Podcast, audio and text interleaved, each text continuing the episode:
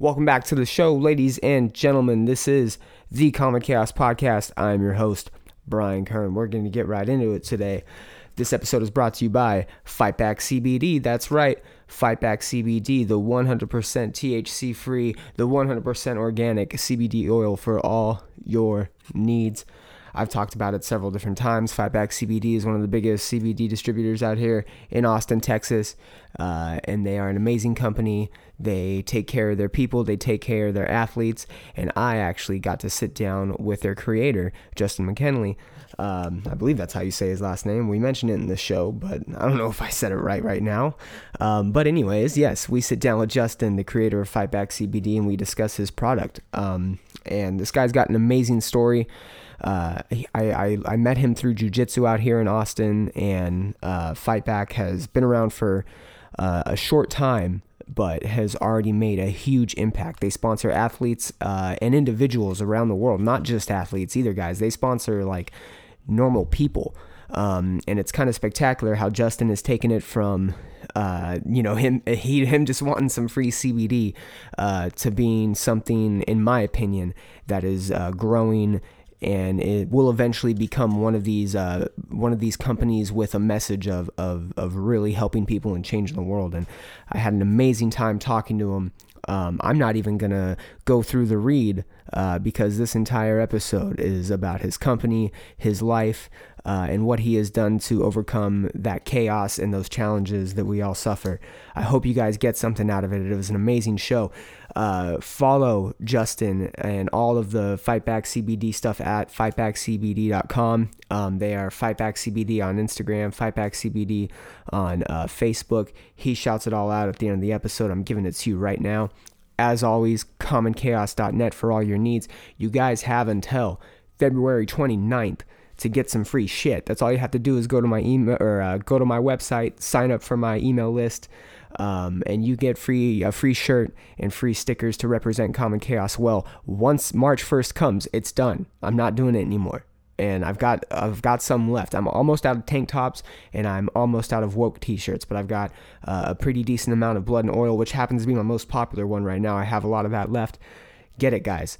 CommonChaos.net of Brian of Death on Instagram, of Brian of Death on Twitter, the Common Chaos on Instagram and Twitter. I hope you guys enjoy the show. This is the owner of Fightback CBD, Justin. I assure you that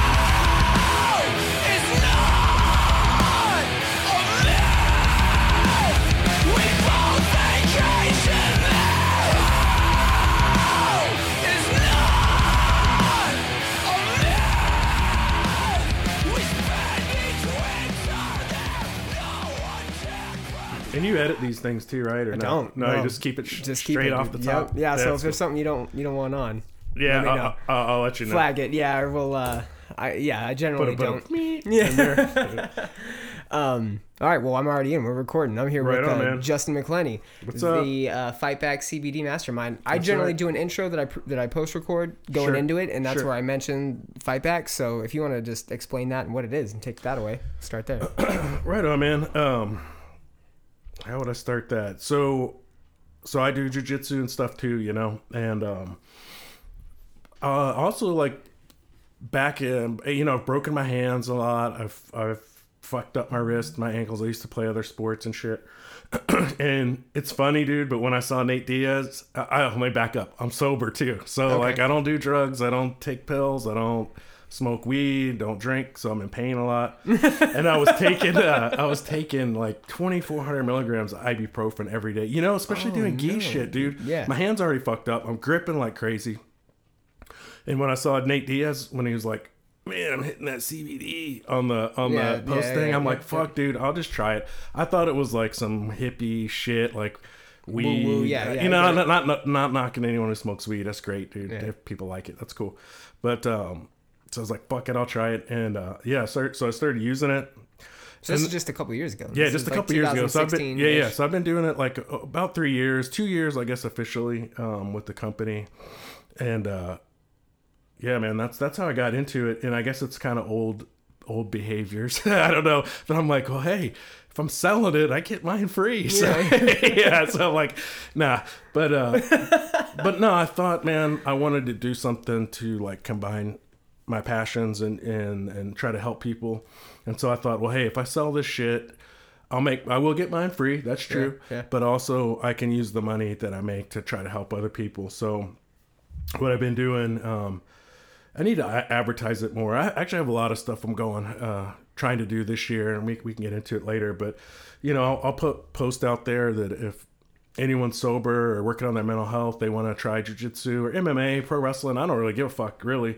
Anything they want to try for for wellness, you know, I I uh, I'll help them get started, man. So people will reach out to me. I'll buy them a gi. I'll uh, I'll contact the school near them and, and work with that coach so that person can get started. At least get a couple months in the gym for free. See if it's a, a good fit for them and um, really just a way to encourage them. So that's that's kind of why I started the company. Just, I felt like well I can raise money, kind of do a kind of sort of charity thing, and that was my motivation for for doing it. And things have I guess changed a little bit, not as far as that motivation, but you know I sponsor a lot of um, different competitors and athletes and stuff. And so at first that wasn't really something I really considered so much, but um, but yeah, so it's grown, and I do a lot of that now too. And I don't know, that's the company. Uh, So the mindset to want to help people, where does that come from? And I- I Um, know you mentioned that, that, that you're in recovery, man, correct? yeah, I think it's from that. Uh, I've, I've, um, you know, I'm a counselor too. That was what I was doing in my in my career, and uh, I think it. I think it's the recovery thing. You know, man, I I feel like. I feel like in my life, I say it all the time. I feel like I already lived and died. You know what I mean? Like Okay. I had so much, so much happen in my life. This is all new, man.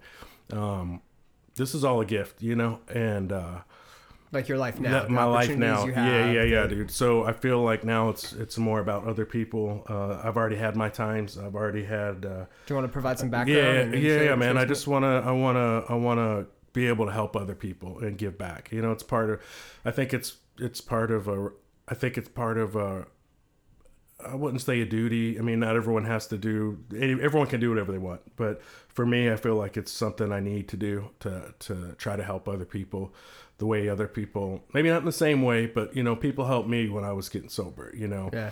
freely. You know, they didn't ask for anything in return, and so I. Uh, it's part of recovery, and this is just my way of doing it. You know, Yeah.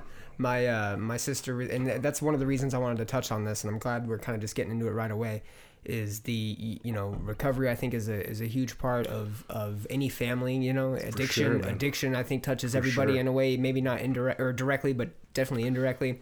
right? Uh, you know, my sister recently, you know, it she's still you're, you're never out, right? And once you're in, you're never out right. um, you know, my sister went in for some substances, and that was one of the big things that we learned in in, in trying to help her out was this. The support system's probably the most powerful piece. You know, they can only Right. Mm-hmm. get so much from going through a program or through classes or a twelve step, Right, but it's right. that it's that outside support. Are they going to go right. back into the situation they were in? That's why a lot of people relapse right away, is because they're for put sure. Mm-hmm. back into the situations they were in before they went into recovery or into a program.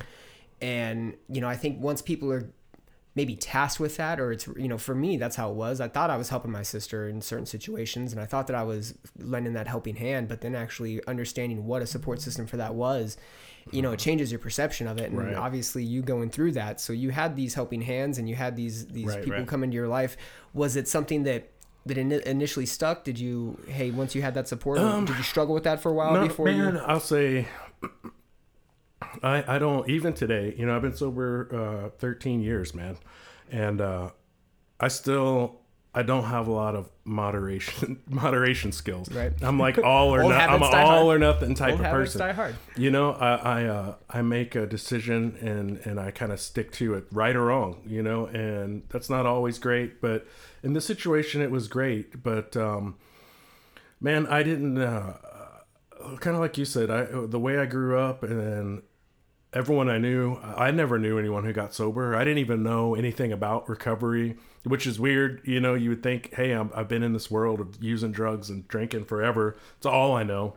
how old are I you would, I'm I'm 42 now, man. Okay. And we think, oh well, I, you know, but it was all a new experience. I didn't have any clue. Um, it was basically like like like I said, like starting a whole whole new thing. But for me, I only went to rehab one time. You know, the first time, okay and it wasn't easy, dude. I'll tell you that much. It wasn't easy to stay sober.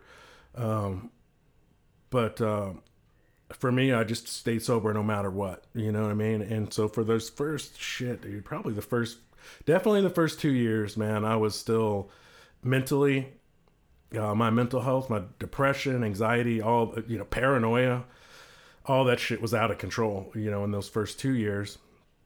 And then maybe somewhere around five years in, I just woke up one day and was like, well, I guess I feel kind of normal. You know, this is like a new feeling for me to not be, you know, completely Unbalanced depressed and or- unbalanced, hating life, Yeah. thinking life sucks, thinking everyone, everything sucks. I'm a loser, I'm a piece of shit. You know, all that stuff had been, I guess, uh, You cleanse your system it, it of cleansed, it. cleansed out, man, over time. It took time and it takes time. And so sometimes for me it took a long time, I think. But you know, maybe that's the average amount of time. You know, I think sometimes people get a little everyone wants everything and they want it now. Mm-hmm. And if like if you've been getting fucked up and using for, you know, 15 years straight, I started using get fucked up every day, dude, when I was like 14, 15. What were you doing? And uh, I started with like drinking and you know man i had yeah. i had like um real bad social anxiety i mean so bad like you'd look at me and talk to me and i wouldn't even say anything. Like it was it was bad. Uh, and i think part of like hormonal shit when you're a teenager made it worse mental health i don't know. But when i um and uh when i started drinking man i i pretty much the first time i started i got drinking i started drinking It hooked you. I- I was there because I was like, this is what I've been, this is what I've been missing, and it didn't make life good. Don't get me wrong, life did not get good, but it made it tolerable, a little bit better. So I could be in social situations and I'm not saying all of a sudden, oh, I'm the life of the party. Everything's look at me. It wasn't like that, but it wasn't like I wasn't like completely paralyzed in fear. You You know, comfortable maybe. I was or- a little more comfortable and still, you know, even to this day, man, I still people maybe talk to me and they can't don't notice. Maybe I hide it real good. I don't know, but I still get social anxiety situations, which is weird. Like we were talking about, I guess before we were taping. You know, I used to play music. I'd Mm-hmm. be on stage. You know, I've been a trainer as far as like I, I would train people on counseling and Yeah. topics like that, so I can get in front of a You're group not and an talk. antisocial No, person no, in the no, sense man. where you can't connect. No, just- it's like when it's these detached situations where you're kind of like in a role.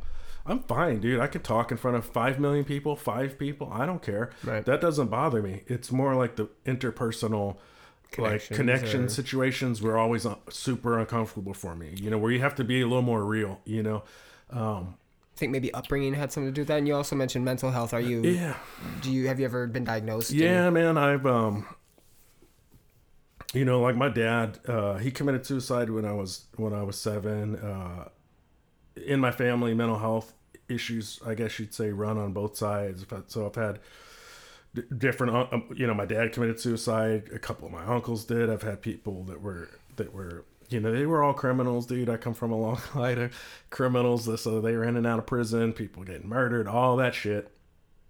Uh, but yeah, the mental health stuff, people just being um, having it runs in my family, I guess you'd say. So uh, Addiction is it- considered it- a mental health issue. yeah, right? yeah, yeah. So so substance use disorders, it's a it's a it's it's real close, I guess, as far as like a mental health thing. It's a little a little different, but um, not so different though. You know what I mean? A, a lot of the treatment would probably be the same. You know, you gotta you, you know if you have depression or if you're a person with depression and, and you're drinking every day, your meds probably ain't gonna work so well. So your doctor's probably gonna say, hey, you know, maybe cut the drinking down. You know what I mean? That kind of thing. So, and and they they run hand in hand. You know, for a lot of people, uh, you you might hear people say like they self medicated or whatever. And that's kind of how it goes, man. People have mental health disorders and they and they like I never had insurance. I never had no one ever took me to the fucking doctor or anything Right, like that. yeah. I never when I was a kid. Knew probably even what it was. I didn't even know what it is, Yeah, you yeah. know. So, but the way I grew up, you know, people were partying and drinking and and fucking doing drugs and all that shit. So it's like, hey, this is like medicine to me, you know. Um, it was a, a like you might have heard people say it, it was a solution to my problems. Was, well, drinking and drugs wasn't my problem. It was a Yeah. solution to my problems, and that's why sobriety and recovery is hard. You took my solution away. Now what? You know, I have to learn some new shit that might not work as good at first. Um, so it's going to be rough. and like you said, a lot of people they don't have the support. I didn't have any uh, support system. Um, like I said, I, di- I didn't have any friends who were sober. I mean, let me back up. I did start going to meetings and stuff, and uh, even in the punk and like metal community, I guess where I kind of come from, I had some friends who were, you know, you go to meetings and you look for people like you. And Yeah. there's and I'm we're in Austin, so there's a lot of musicians, uh, and stuff like that who go to meetings. I'm gonna take a drink. Let me take. You're good, dude. You Austin your your whole life?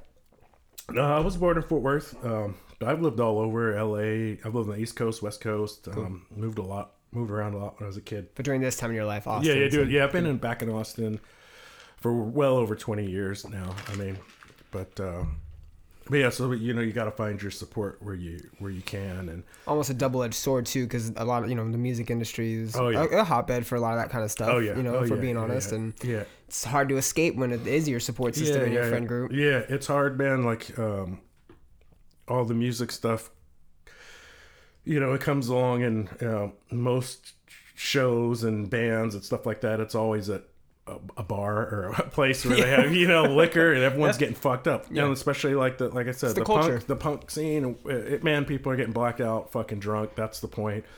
You know, probably a lot, uh, a big percentage of the crowds like punk and metal. I mean, I'm using my own perception here. I, I don't know if this is a fact, but you know, a lot of people have problems too. I mean, people getting fucked up, blackout drunk every night of the week, right? I mean, yeah, most venues It's are cultural. bars. It's okay. yeah. No one's like, unless it's a straight edge hardcore yeah, show or straight edge like hardcore. that. I mean, no one's like, dude, you walk into the bathroom at any of these clubs and fucking everyone's in there doing key bumps and Yeah, yeah. it ain't no thing. They're like, oh, let me have some. You know, it's no thing. I mean, maybe if you bust out a rig and start shooting dope, they they're like, hey Oh, man, but you never it. know. You never know, right? Uh, there's a lot of heroin and stuff too in Austin. So, anyways, man, I can get.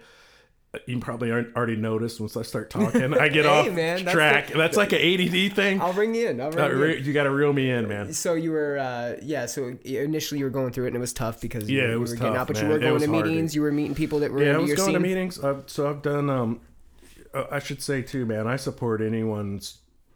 Everyone's got to find their own path. So I don't say this is just because I did something, it's gonna work for someone else, or hey, I'm right, you're wrong. You know, for me, like when I uh, when I started, yeah, I did the twelve step stuff a lot, man. Um, NA, uh, Narcotics Anonymous. Um, you know, I went to AA before, CA, Cocaine Anonymous. I've done step work and and all those fellowships and sponsor people.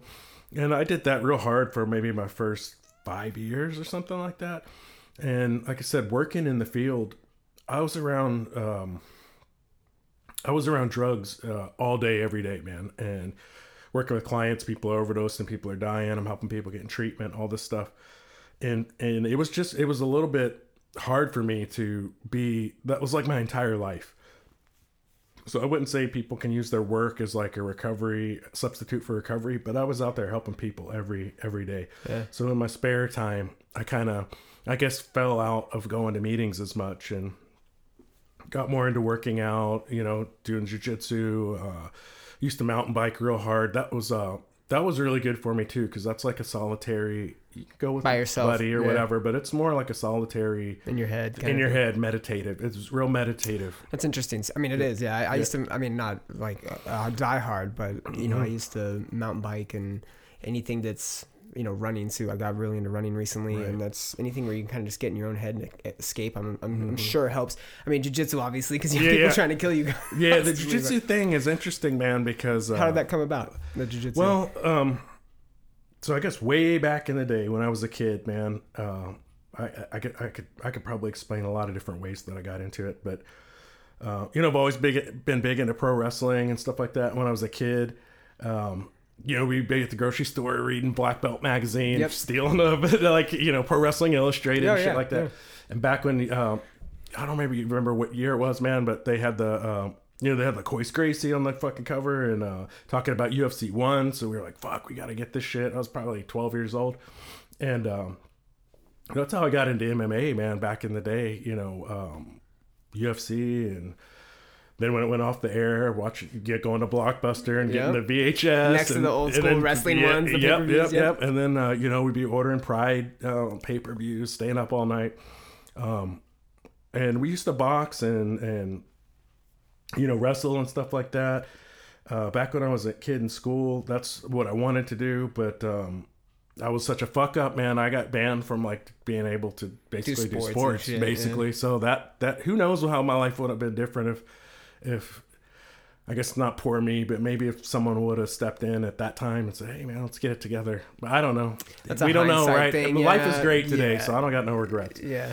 But um, you know, that's how I got into it, and um, and I've always been into it. Basically, you know, I'm 42, so like 30 years I've been into martial arts and stuff. And as far as training, um, you know, I've tried things here and there, and uh, you know, I have a daughter. She's 18, and um, my son, he's 12. And my daughter, she's been doing martial arts since she was like five, six years old, so 13 years.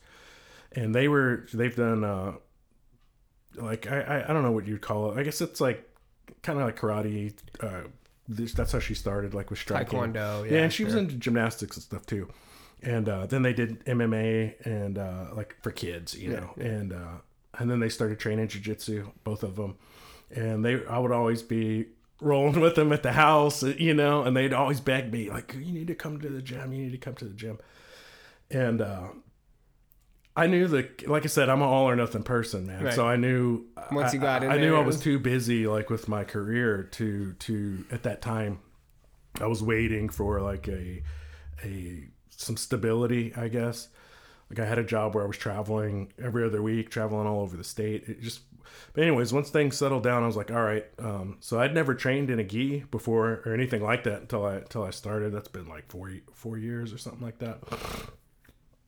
Anyways, long answer, but yeah, I've always been into it, and uh, and I like the gi. Uh, um, it does fuck my hands up, so I don't know how much longer I can do it. Uh, you know, uh, I tell you what, dude. When I do no gi, I feel fast. I feel like some of those old wrestling skills come back. You know, it's funny, dude. It's like even when I first got in there, I hadn't shot a double in a long fucking time, Yeah. and I'm slow and I I can't level change that good, but. uh you know, I kind of remember some of the shit, and, but in Nogi, yeah, it comes back and the wrestling comes in a little bit better, and the grips are. I'm I'm I'm like I'm like comfortable. I'm comfortable with those kind of grips. That, Yeah. You know, um, just underhooks and and, and quarter, Collar ties and yeah, shit, yeah, yeah, yeah, yeah. And it doesn't fuck the hands up, and I feel like way faster. I feel 20 years younger on that shit. Especially if you grab a grip wrong and someone rips it away, dude, and you're like, what the Yeah, fuck, I think that's what Like, happened to my finger here, dude. Uh, um, I was that was that was been that's been about two weeks. I was rolling gi, and somewhere you know how it is, man. When you're rolling with new people, I'm not blaming anybody, but I, I, I I'm pretty laid back person, man. So I tend to be laid back when I'm rolling too. Yeah, yeah. I just you know I don't don't go wild and shit. And I'll snatch something if I see it, but a lot of times I'm just kind of fucking around. You know, I, I don't don't not Great to- pressure, by the way. Your fucking Oh, pressure thanks, is man. phenomenal, man. Well, uh, uh, well, like with you, I can't fuck around. With some people, I can't fuck around too much because I get fucked up. But if it's someone I can, I can judge that I'm like, I can fuck off here. You know, I'll do shit like. I'm there. There, I'm in their guard, and I'll just like grab their ankle and like do a flip or something. You know, like it's like shit that's not you would not do. You Yeah, know, yeah. I fuck off, right? Or I'll or I'll just I'll work my guard or open guards. And anyways, I got pushed back, and I, I felt something roll on my hand. And then I looked over. It didn't hurt, but then I looked over and my fingertips all fucking hanging off. And then we were working lapel, all this crazy lapel shit lately. So in that, I was a third roll, um, I think the third or fourth roll of the day, and I was doing a lot, trying a lot of different lapel grips and stuff. So probably somewhere someone uh, Yanked it. yanked it. You know, man, Loosened it up, maybe, and yeah, man. Like me, I don't even. Like I said, I'm laid back. I don't even break grips most of the time. Uh, Like you'd think, man, you need to break those grips. You need to break those. I'm like, dude, if you're fucking gripping me and ain't doing shit with it, grip away, dude. I don't you're fucking just gonna care. tire yourself out, Tire yourself out. You- going You're, you're it's like, squeezing me as hard as you can. A lot of times they'll grab my sleeve. I just do that dip under and I'm holding their wrist like in a wrestling grip like that. And they're still gripping my sleeve. I'm like, I'm not going to fucking yank my. Like they're wasting their energy. Fucking grip me. I don't care.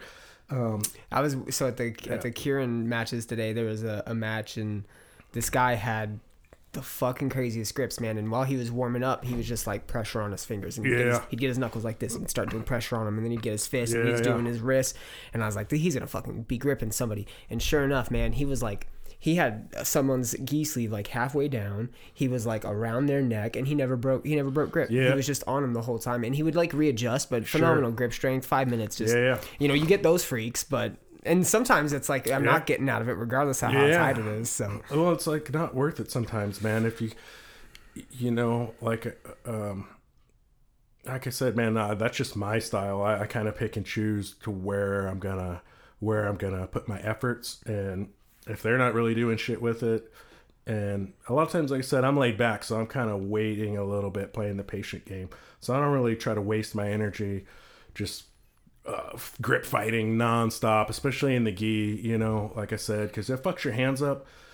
And and then when it comes time when I actually need a grip, my hand, my my, uh, I kind of have carpal tunnel too. So I'm a, I'm a fucking beat down old mess. So I, that's what I said. I have to be a little selective. They're also like, thank dude, God you started a CBD. I know, dude. There's times, man, where uh, you know I'm like, I got this shit, and you grip, and then it's like, well, my fucking hands numb now, Mm-hmm. Guess and I I didn't don't. get shit with this, so I gotta, I gotta, gotta not do that. But yeah, some people, um, my grips are pretty strong, but yeah, some people are are fucking beast, you know, and uh, anyways, like I said, we get all all crazy on topics here. But Did you uh so doing the the CBD, did you ever once you started getting into it and started researching it, Mm-hmm. was it kind of like a light bulb like hey, this can be used to help people as well or did uh, that come after man like i said i didn't believe i'm a skeptic of pretty much everything and I, I i encourage other people to be skeptical of things too i think that's like a good uh, maybe not so much that you get start getting off into conspiracies and shit like that, but it's good to to to not accept everything at face value because most people, well, I don't want to say it like that. There's a lot of misinformation on every topic out there, and everyone, especially on the internet, dude. On the internet, everyone thinks they're an expert. It's like you don't know what the fuck you're talking about, but everyone speaks as an expert. You can't Yeah. see their face. You can't, you know, they're googling to find the right answer. it's the nature of the internet beast. It's the nature of the internet, so you got to be a little careful about. I think, and it's good to have a skeptical nature, but but yeah, no, really, man. The first time, like I said, I wasn't expecting it to to work, and the first time I started taking it, I was like, "Fuck, my hands feel. They don't feel great. They feel fucking way better though, way better. They weren't perfect, but it was like for me, it, it was working like quick. Did you originally smoke it, do the drops? No, I did at first. I did um like a rub. No no no no. I I, I did um like the like drops, you know Okay. and um and I also I had gotten some capsules that were like the oil in the capsule. Yeah, So yeah. it's like pre-measured. You know, if anyone does buy capsules that are oil, uh, I would suggest that you that you let it dissolve in your mouth so you get that sublingual um, uh, absorption too. Don't just swallow pills. It Yeah, doesn't the end of work as good. You know.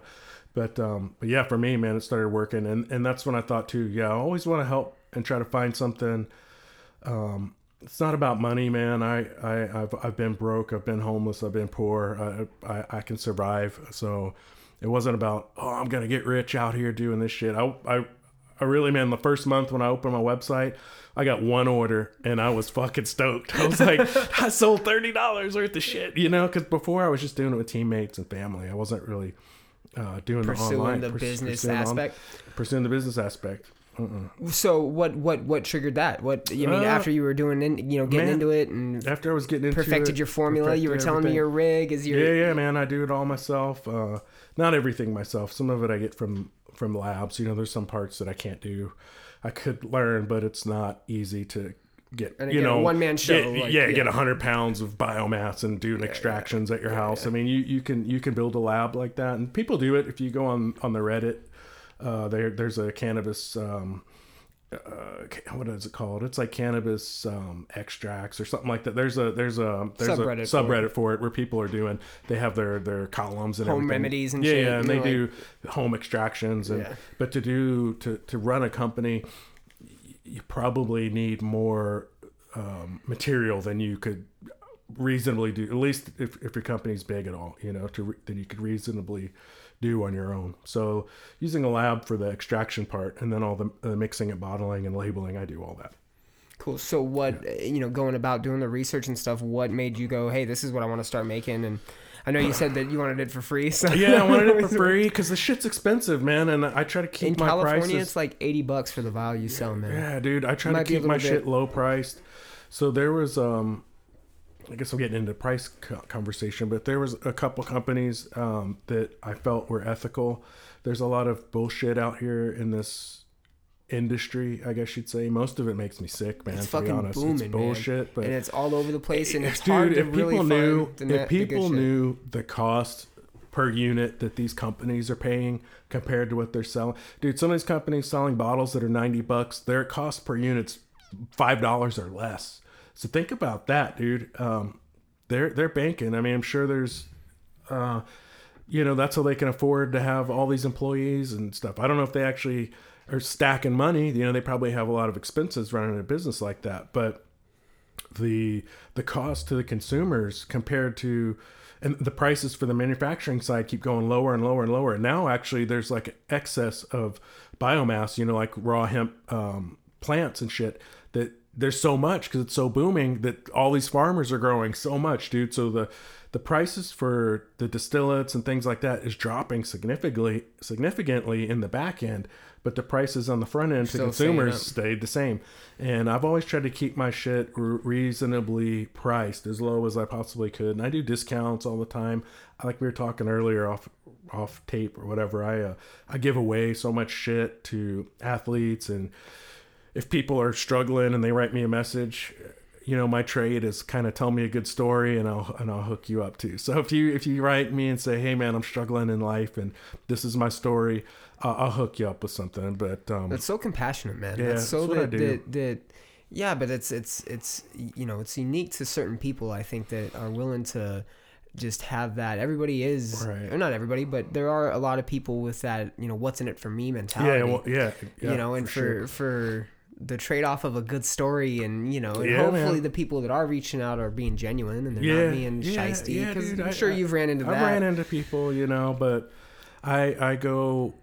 So to me, man, tr- uh, trust is my is my default. Um, I take everyone on face value, man. I don't I don't try to dig in too much to it. If someone's completely full of shit and like a scammer, then Yeah. I'm I'm pretty keyed in, dude. Uh, I'm from the streets, dude. you know what I mean? You can't fuck me over too bad.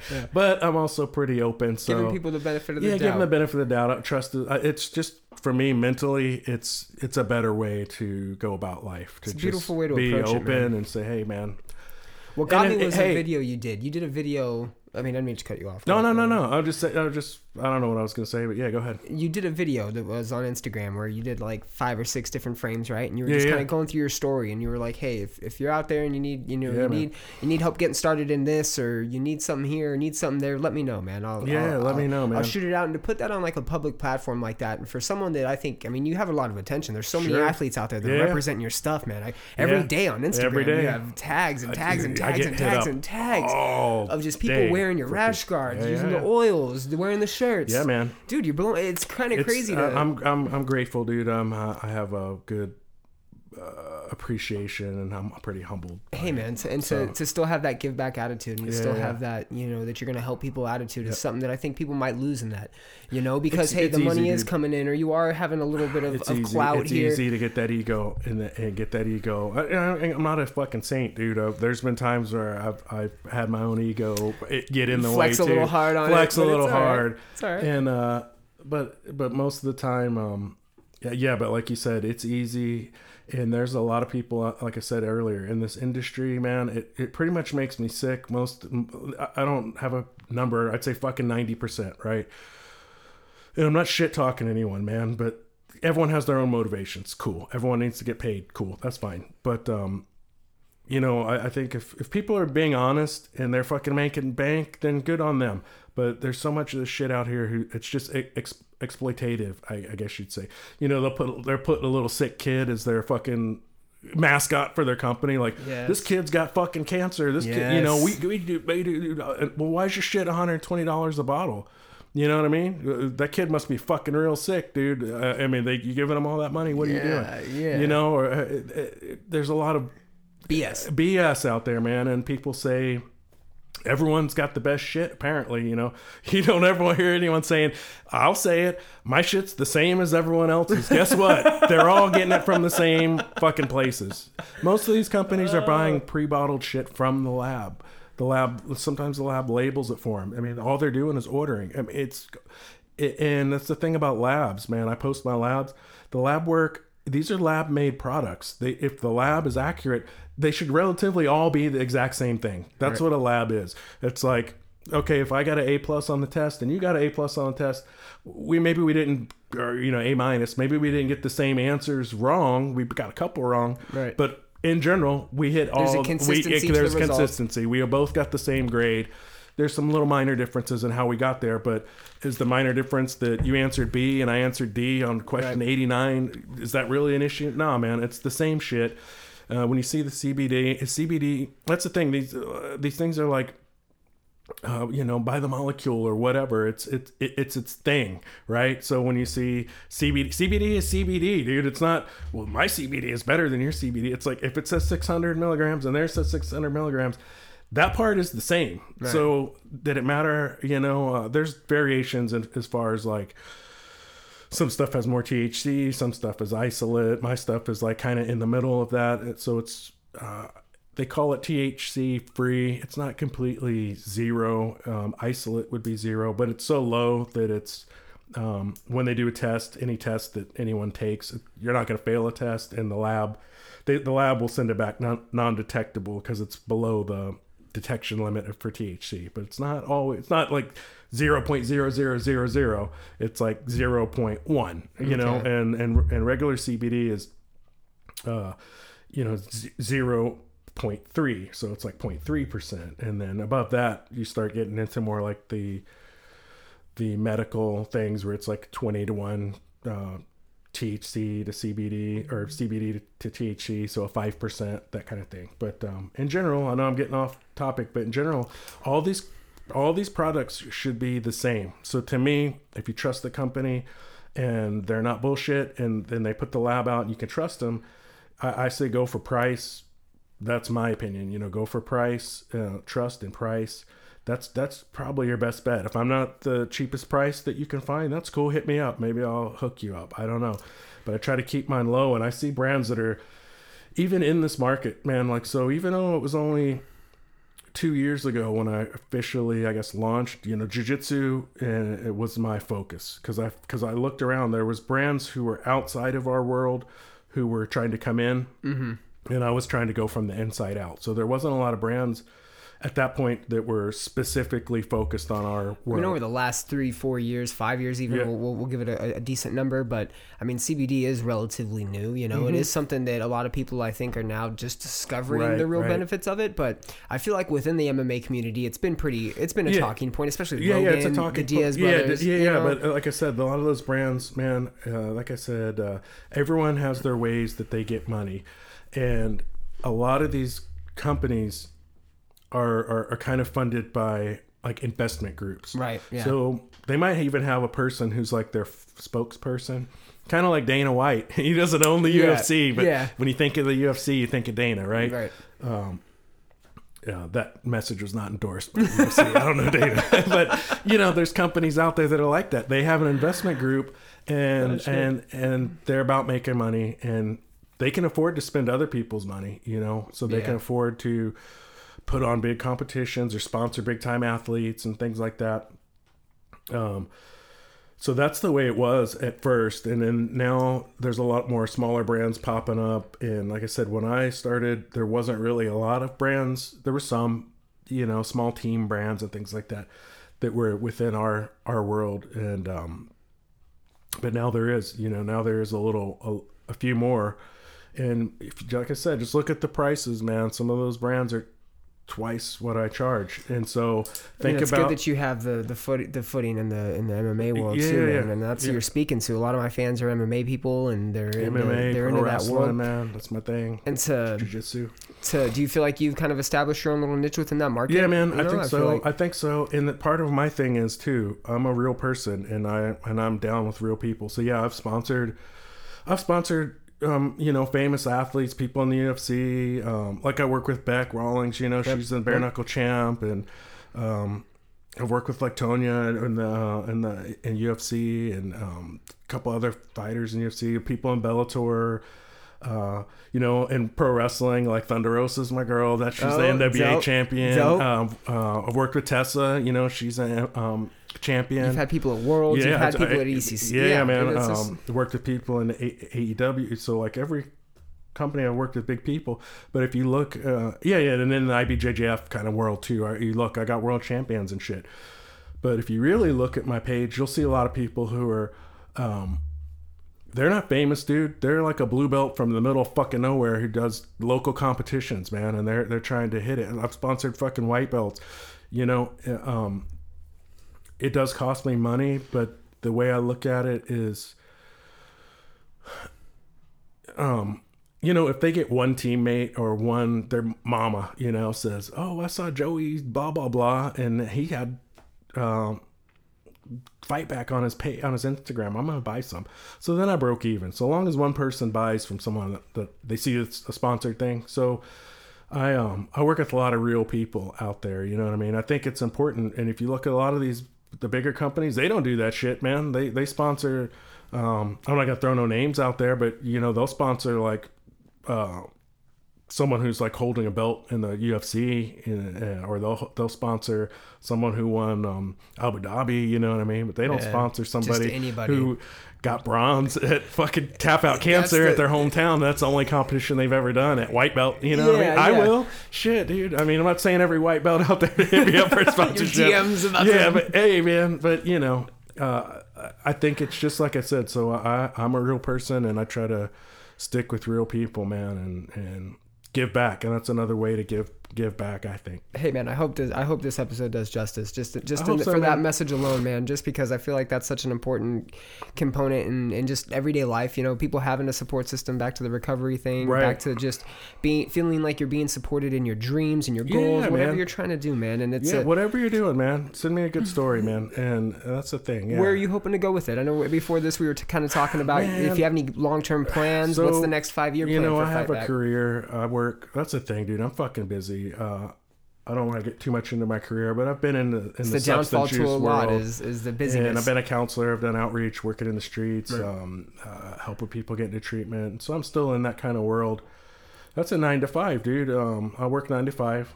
I train four to five days a week. I got family and I got fight back, and I have my recording studio. So my my, my fucking time is like slammed, jam packed. I have no downtime right. That's hard, man. That's that's that's hard for me sometimes. But um, to your question of where I was hoping one day, man, I, I had had like I said, that ego gets in there, and I'm like, oh man, maybe if I get this shit not big all bad. enough, Ego's not all maybe I can start paying myself and like not have to work two fucking jobs. Maybe I can pay myself from fight back. Maybe I'll be so busy Yeah. that I can I can afford. Um, I got expensive taste, man, so I need to be real fucking busy to afford my my salary. And then I have family, so I got insurance, you got retirements, and all this shit. yes, yes. So to me, it's kind of like it's like a, a side project, I guess. It's busy, like we were talking about off the off the record. I guess I'm fucking busy, man. I'm I'm good, shipping man. things every day. But That's good. um, and yeah, you said a bottle, 100 bottles a day or a week, man. yeah, That's fucking usually nonsense. I, I yeah, I try to. I've I've I've found my.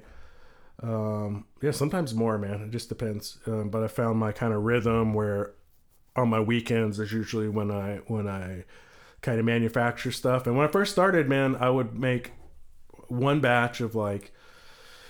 Wait, back up. When I really first started, I was buying the distillate like by the gram, you know, and it was expensive at that point. It was like twenty dollars a gram. That makes like a bottle and a half, you know, and so um, there's other uh, costs that go into it. You got the bottle, you got the the oil, the labels, and stuff like that. And um, so at first, I would make like barely any at a time, you know, ten bottles, thirty bottles, whatever, and, and that'd be a batch, and that'd last me a little bit. And then and then I I started. Um, it's easier now to just do it like maybe once a week, or sometimes once every two weeks, depending if I if I get help, you know, get my daughter to help me.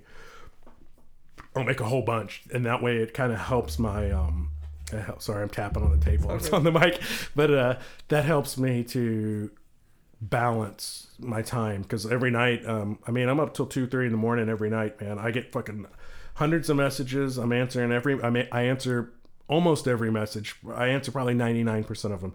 And I get them through email, through Facebook, through Instagram. So I'm, I'm all day long. And I, I work a lot um, with people in, in like Australia and New Zealand. I think probably because I worked with some athletes like Bec and people Yeah. who were over there. And they really helped me get uh, established out there. A lot of companies won't ship there because you, you take a risk that it's going to get seized, right? I will. I'll ship anywhere. I don't give a fuck. And uh, you know what I mean? I don't. Hey, breaking laws ain't nothing new, man. I ain't tripping. Just don't get caught. But uh, yeah, no. If, Ah, I if custom it, if custom steals it, if, if they steal my shit, I I refund I refund it or reship it. I handle it. I don't. No one no no customers lose out. So if they if it doesn't make it, I I, I take care of it. But the story is they're on a different schedule. So I'll, I'll get, you know, Messages our messages in the late in the yeah. fucking evening where they're just doing their shit at at work or whatever.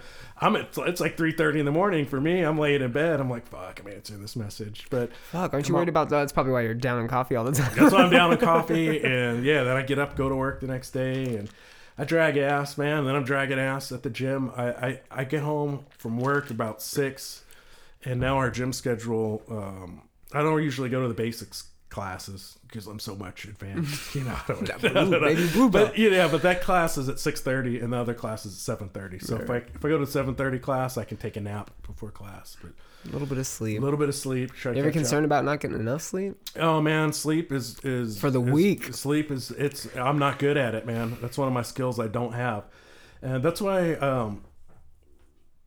You know, I do the nighttime stuff. I'm Yeah. getting into my product, but uh, you know, Mercedes, who does, she's at um at, out there at in uh, Tucson at the Tenth Planet. Her Mm-hmm. and Anthony, that they run they run that school, and she uh she was saying, man, you need to do uh something like lavender and chamomile, and uh, you know, so she kind of gave me the try it, man. idea and the, I'm and the excited to try melatonin. So I'm like, it's like fuck, I'll try it. And so I do that, and I, that's like my own thing. So no other companies. They might do something similar, but mine is mine. I do it. That's my custom deal, and I take that every night. That helps me to stay, fall asleep, and like stay asleep. So even if I do only get four hours, that's better than rolling and tossing and turning. You know what I mean? Yeah, So I take that every fucking night, and it religiously, man. And that that that definitely it helps me. I'm not gonna tell everyone, hey, this will definitely help you. Everyone has their own sleep I'm a- issues. I, but- it's hard for me to sleep, man, and that's Oh, from yeah. years of being up late and just yeah, yeah, I'm a night owl. Yeah, I, I feel like I am too, to a degree, you yeah, know. And it's it's, but I also fucking hate getting up early and tired, Oh, being sucks, tired, man. man. And I know melatonin for sure puts me in, puts me out, lets me sleep through the night. It helps Uh, sure. n- you know, never. As, long as I know, when I do my melatonin, it's when I want a good solid like seven, Yeah, eight yeah. hours, because you'll Yeah. you'll almost You'll sleep, probably too much. Sleep. Yeah, you can sleep too much. Definitely, if you're like, "Fuck, man, I need to do three droppers of this shit." Well, it's like, I I hope you got time to sleep. you ain't gonna want to wake Perfect, up. three droppers. Yeah, right, three droppers should be out. But you know, some people start. I say start with the half one and see how it goes, and then if it's good, do a whole one. If you want more CBD, do a drop of the. Do a dropper of the nighttime and then do a regular. Don't do two droppers of the nighttime. you know what I mean? You know, Just be off the your- next day. Beat off the next day have so, to. Oh man, like I said, I'm a night owl. My my default schedule, like so, like this week we don't we don't work on Monday, so I had an extra long weekend. But sometimes, like you know, over holidays we'll have fucking a week off, and by the time that week is at the end of that week, I'm back on my default schedule, which is like staying up till five in the morning. I want to sleep till noon, and I could do that all. That that's like totally comfortable for me. So I was like, well, shit, if my company was good, then I could just sleep from five to noon every day. That's my hours. Doesn't work like that on most people's schedule. But um, yeah, so I've always struggled with it, man, and that those um those kind of ruminating thoughts, you know. Like I say, I'm not I don't live I don't live in fear, man. I'm not I'm not like scared of most things, you know. Um that's the way I used to live, you know, afraid of everything. But uh something about it, man, as soon as I lay down, like I start thinking about dying. you know, I'm like, well, dude, this ain't the time to figure out like what's gonna happen when I'm dead. Well, that's because it's fucking. uh, you just because you're not. You're probably not trying to be distracted by Nah, things. You do have so much going on. Same thing. That's me too, like man. I lay pattern, you down know? and I'm just like, hey, what was I thinking about the other day when I had? I get morbid on it, dude. And it's like I think our brains we get well, I know this is true. It's like if I tell you think of the color red, what fruit are you thinking of? Strawberry. Yeah, you know, we're gonna think of uh we're gonna follow we're gonna build associations and neural pathways Oh, yeah. that that it related to trauma too, man. That's why a lot of people develop um problems with substances as a, as a result of their trauma experiences. I had a lot of trauma experiences in my life in my childhood, and uh, and we've developed these neural pathways where it's like you ever hear people say like, "Well, that thing triggered me." That's what it means. It means like whatever. I heard I got bit in the face by a dog. I, I didn't, but I'm just saying an example. And then you hear this dog bark, and it sounds like that dog, and, and, and those memories flood back in, and it's really difficult to break those associations. Or when you block something out completely, and then one day out, during one day therapy, up. someone's talking, and then all of a sudden yeah. you're like, "Oh shit!" Yeah. and it gets flushed back. our yeah, Mm-hmm. brain is like efficient and so when we develop those pathways uh, the, that's the way that's the way our brain wants to work. You know we want to associate things quickly and um, i'm simplifying things but but anyways yeah we get into these kind of uh, uh, like um, Patterns. patterns of behavior and uh, associations. And yeah i think that's my that's like my sleep one. I start getting morbid on it. And uh, i don't know how to break it. I, I used to meditate dude when i first got sober of course, I was paranoid and fucking delusional. I did cocaine every fucking day. like, I'm like, uh, I feel like I'm, uh, you know, I feel Having like a heart I feel like I'm having a heart attack when I sleep. I feel like I'm, I can't breathe. The world, the weight of the world. Oh, shit. This is when I'm sober, man. I'm like, the weight of the world is crushing on me. I feel physically, I feel like I'm being crushed, and I and I can't get comfortable, and I feel like I'm gonna die.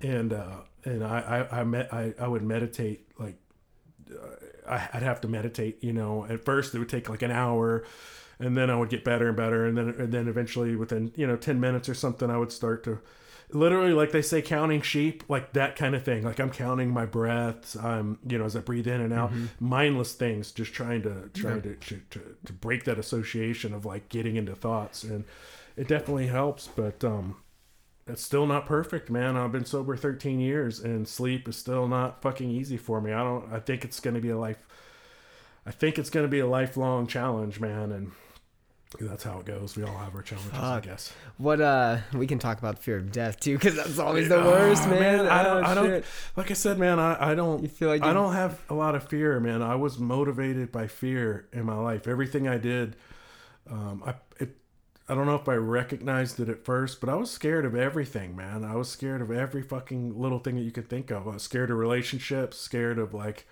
uh, intimacy, scared of um being found out that I'm a fucking liar, and you know this is all, you know, these are shit that's in my head, you know that uh, that I'm, I'm having to build all these walls and like maintain this um this like facade, I guess you'd say. That's probably everyone else can probably see through it, but for my own mental um stability or whatever, I'm like, you know what I'm saying, and um. I don't know. I'm getting off topic. No, but it, it makes so. But I- fear, being motivated by fear, it's a big. It's not a good motivator as far as like making changes. So if you're thinking about out there listening and you're thinking about making a change in your life, like oh, I want to get well with my mental health or my sobriety or something, fear might help you get started, but it ain't gonna help you maintain. It, it won't. Because your escape is safety. Your Yeah, escape is the cushion, the pillow, Yeah, so the blanket. People think, man, I don't want to go blanket." to jail again. I'm going to stop fucking smoking crack. So I don't. It's like, well, that might motivate you at first, but you know, Then you're gonna figure out how to smoke crack at your house all Yeah, the yeah, time, yeah, so you're not yeah, out getting good, caught. man. And like, like I don't do recovery. Maybe I'm a pessimist or something. I feel like I'm a pretty positive person, but you know, I don't do recovery for the good times. I do it for the bad times. You know, and the problem is if I haven't built up my strength and things are going good, we start to have good times, and um, it's real easy, I think, for people to um, convince themselves that everything is going good. Um, a little bit wouldn't hurt just this weekend, just for Going today. to a party. a little party, and I'm just no gonna have. deal. I never had a problem with alcohol, so I'm just gonna drink. It's New Year's, and it's like, well, now it's technically January 1st because we passed New Year's Eve. And it's 4:30, and I've been doing coke for the last four hours straight. You know, it, it happens that quick. baby. You know, for people. Sometimes it doesn't happen immediately, and maybe that's even worse, man. People start thinking everything's going good and they start doing a little bit of this, a little of that, and everything's going good, and and uh, they find themselves later they lost everything again. How did it happen? happens. How did it happen? It happens, man. That's no judgment, but anyways, I, like I said, I do it for the for the for the bad times, man. So You know, like when I was having clients die, uh, I'm out there helping. I'm reversing overdoses, dude. Watching people die. Um, uh, What yeah. that's was gonna be my next one. Is what got you into the counseling and the? I mean, was it through Uh, the it was- recovery Man, process? it was through the recovery process, and actually, like before, so before this, I've done a lot of stuff in my life, man. And right when I got sober, I was doing like remodeling type work, and um, So you weren't going to school to be a wasn't counselor. going to school to be a counselor or right. anything, and and I had gotten hurt. Uh, so you know, like I said, back went back up. You know, being in the punk and, and metal community, doing coke and getting drunk all night was not a problem. Like no one judged you for that shit. Right. So maybe some people do, but none of my friends did because they we all did that The culture again. It's a culture. So I was already into that, and um, uh, and then I had gotten hurt and uh, didn't have insurance and all that, and just my mindset of thinking, well, I'm, You know, like doing heroin and shit seems like a good idea. I mean, I'm hurt and I could work, and um, I had done it recreationally in the past, but I'd never been strung out. My, my I've had family members who'd been strung out, people I knew who'd been strung out. So I was like, I ain't never gonna do that shit, get strung out. But you know, I've done pills and done heroin and shit like that. But um, but anyways, I get I get off topic. But but yeah, man, that's that's how I that's what drove me to sobriety. So I guess I'm grateful for those experiences, getting strung out and trying to maintain maintain that lifestyle. And uh, and anyway, so I was in treatment, and I had I didn't I gave up everything, dude. I I was I was to the point where um, I thought like you know this isn't the life I want, but it, this is the life I got, and uh, that's just the way it's gonna be. And so I was willing to give up everything. I gave up my you know give up. I wasn't allowed in my own home. You know, I had a daughter at that point. I still do, same one. But uh, you know, I wasn't allowed in my house. I I was I was I, I, so I was homeless. I gave up my career because I knew I had tried to stay sober and set these limits with work. Like I'm not going to work with the crew. I'm just doing my own one man jobs. I'm only working three days a week. I'm only doing one job a day, trying to maintain these things. And of course, shit happens. We get these big. Uh, I was doing countertops and bathtubs and stuff, and so we get these big jobs, and it's like, fuck, I gotta go run the jobs, and we gotta knock this stuff out. So I went back to it, you know, and I'm getting fucked up again. So I knew I couldn't go back to that kind of work, um, and I had a couple. I was I was open to direction, man. I didn't know how to live, and I figured I'll just go with whatever people say. And I had a counselor who said, "Man, you'd be a good counselor." And then I, I had another person who said, "I think you'd be good at counseling." So this is when I was first getting sober, man, and I had nothing. So I'm like, okay. So when I got out of treatment and was was um you know putting my life together, yeah, I should move my phone off the table. It's gonna rip, vibrate. But uh Mine was going off too. So yeah. I, I I started going to school and learning, and that process helped me, man. I've Actually, I would encourage anyone if they feel they have the capacity to do it, or even if they don't, maybe give it a shot. But when you're first getting sober, sometimes it's good to have something challenging to pass your time. And school was something that was challenging for me uh, and pass my time, and it gave me a focus where I had a clear end date. You know, maybe I push it off a little bit because I dropped a class or something. right. But I knew I'd have a start and a finish, and I need to stick on this path. And um, that's how I became a counselor, man. And Was there some self discovery maybe too Yeah, as you yeah, were for going sure, through dude, like for helping sure. process and for sure, I, I started learning because I didn't know how to live. I didn't know anything about life. Uh, I knew how to hustle. I knew how to like man, my, my the shit I thought was cool uh, and the stuff I thought was important in life. It's funny. Like I, I when I first got sober, I thought, man, when I get five years sober. I'm gonna give me a big Boss Hog Cadillac, the convertible, white on white, with the horns and everything. I used to, I used to have the horns. Yeah. Oh, no. I used to have an old school Cadillac. I used to roll caddies, dude. That's what I did, rolling through the hood. And my fucking, uh, I had an 82 DeVille. That one got totaled. And then I had, 80, had an 89 Brougham. It glossed out and everything. And uh, that's the shit I thought was cool. I was like, man, I'm going to fucking roll my caddy through the hood. And everyone's going to be like, man, I want to buy your car. I want to buy your car. That's the, the, I didn't know anything about life. That was my goals. Like, Right. I'm going to be fucking cool in the hood. And, uh, through this process, I, I, I- I started learning about wanting more internal things for myself. Like I want to feel good about myself. I want to, you know, learn to care and love other people. The virtuous myself. Yeah, yeah, yeah. I want to learn about myself. yeah. And so going through the process of learning about how to help other people with addiction or substance use disorders, I guess substance use disorder is like the formal term. Addiction is kind of like a colloquial term that people use. Um, but uh, that I think that helped me, like you said, some self discovery and um, yeah, and uh, just by chance, um, I was a I was an intern, and I went to go do an internship, and the the the the place I wanted to go was like a a treatment center to, to um, like outpatient treatment program, and the the coordinator for the for the agency agency was like, "Well, I think you'll be better over here," and so she sent me to like the HIV um, program, har- harm reduction and H- excuse me, HIV and Hep C, but HIV specific. So that's how I got into like the HIV world. Was by chance. I had known people who, I'm not HIV positive, but I've, I had, friends who were HIV positive and uh, things like that. Different points in my life, and That's when it gets scary. yeah, yeah. And so I didn't know anything about it, you know, but that's that's how I got into that world, and it was a good fit because I, I, the harm reduction piece is is not always accepted in the recovery community, but I think it's really important to acknowledge people for where they're at and let them or help them be safe and stay alive and you know not overdose. And and guess what man? Not everyone has to be sober you know? Everyone gets to choose the level of misery that they are comfortable with. I mean that's like a negative way of dude, saying it. but you know a lot of the people we work with man i mean let me put it this way dude. If you're strung out it's a rare motherfucker who's like i love being strung out you know it's a rare person. They might voice that and say i don't ever want to quit. They know that's fucking bullshit man because it's a it's a hard life. And like when I first got sober, yeah, if you could have said, "Hey, man, I'll give you a fucking chunk of heroin the size of a fucking globe or whatever, or a base, a basketball, yeah, or I'll, and I'll keep you stocked up. You'll never have to buy it again." Is that a trade you would take? I'd probably say, "Yeah, I'll, I'll just keep doing it, and I won't have any problems.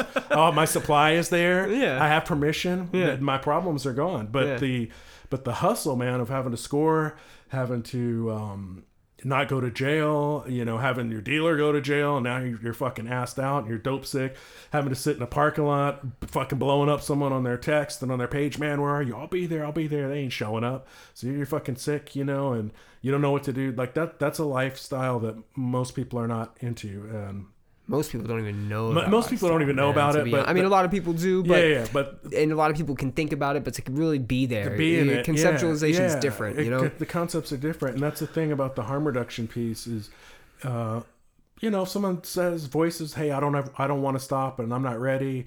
That's cool. They don't have to stop, but you know, we're- I want to try to help them stay alive, man, so that. Maybe at some point they do want to stop. Maybe they don't. I don't know. But the cool thing is they didn't overdose, or if they did, they were revived, so they didn't die.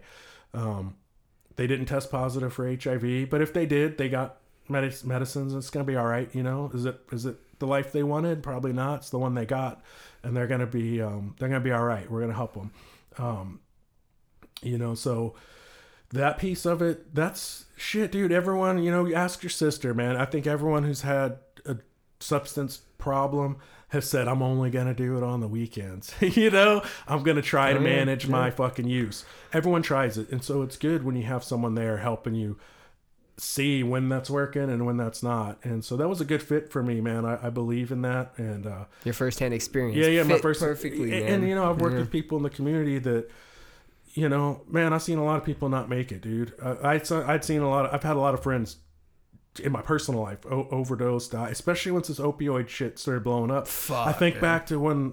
Um, a lot of people I was in high school with and stuff like that, they weren't fucking shooting dope, dude. Uh, they weren't. We weren't. We didn't even know where to get that shit. This was when I lived on the East Coast. We'd have to go to Baltimore or DC or something. Drugs like that weren't easy to get. Even getting coke was like not easy. That would be like a special occasion, you know. Right. We could get weed, kinda not good shit. Yeah, back in the day, it wasn't, wasn't good weed, uh, but we could get liquor, you know. And sometimes you get just different shit. whatever simpler times. simpler times. But now, man, I've I've had a lot of people I used to know they fucking overdosed and, and died, man. And uh, and then yeah, growing up, I've had a lot of friends like commit suicide and all that shit. And then so in in the in the work world, I've seen a lot of clients. Um, it's the same same shit, different day, man. People, not everyone's gonna make it. That's all right, you know. It's not optimal, but it's part of the game, I guess you'd say. you can at least help one person though. You help. Yeah, so it's not about that's the thing, man. Helping people. I, I- would encourage people to think about this, man. It's you got to get yourself out of the. Um, I used to have a friend that uh, that said this. He's like, "We're not in the results business." I didn't know what that meant, but we really have to give freely and not I'm not giving with the intent that there's going to be a result that comes from this. Uh, that takes a lot of pressure off me. I'm not going to get a resentment, you know, if I'm like help somebody and they fuck it off or you know they're full of shit or whatever it is. But also just helping someone um, uh, for that moment, you know. So, the, uh, like I said, when I'm working with people in the community, it's not about man, they're gonna have a perfect life one day. You know what, dude? They're probably gonna fucking OD and die. You know, that's likely to happen. But you know what? In that moment, they had someone treat them with respect and dignity. They had a good experience, a human experience. They knew that there was someone, at least one person in the world who fucking cared about them, even if it feels like no one else does. And also, I didn't want anything in, re- in I don't want anything in return, so they don't have to do anything. And that's the thing, like in the drug world, man. Everyone's got a fucking angle. Everyone wants something. Ain't no one doing shit for free, dude. If I helped you, that's good, because now you fucking owe me, motherfucker. You know? oh, you're dope sick? yeah, I'll kick you down. Now you owe me double. You got to pay me one and a half for that shit I gave. You know, that's the world, and uh, they people out there don't have uh, even their families, dude. Families aren't given freely because they love their family member. They're they're trying to help a lot of times because they're uncomfortable. It's about themselves, man. Like they want to feel comfortable in their own shit. So if this other person doesn't have a fucking problem, then I can feel it's hard to be comfortable watching someone die. You know. So a lot of the helping is given. I'm not saying it's a bad thing, but I'm just saying people. There's a bias. There. There's an ego there. There's, There's an ego. little there's bit- a bias. it bleeds in. There, it bleeds in where they're and um, like I said, I'm going on and on, but I take that same respect uh, when within my company of, of when, like I said, way back when, when I'm helping people, I don't have any real expectations. I do set out. I think it's good to have boundaries. I don't always have the best boundaries, but I think it's good to set some expectations that are a mutual agreement that we can agree to. Like, oh, I'll give you some shit. We'll promote. it. Well, then just promote it on your Instagram page. You can do that for free it's cool. You know, that's about the extent of all I expect. And not, you know what, man?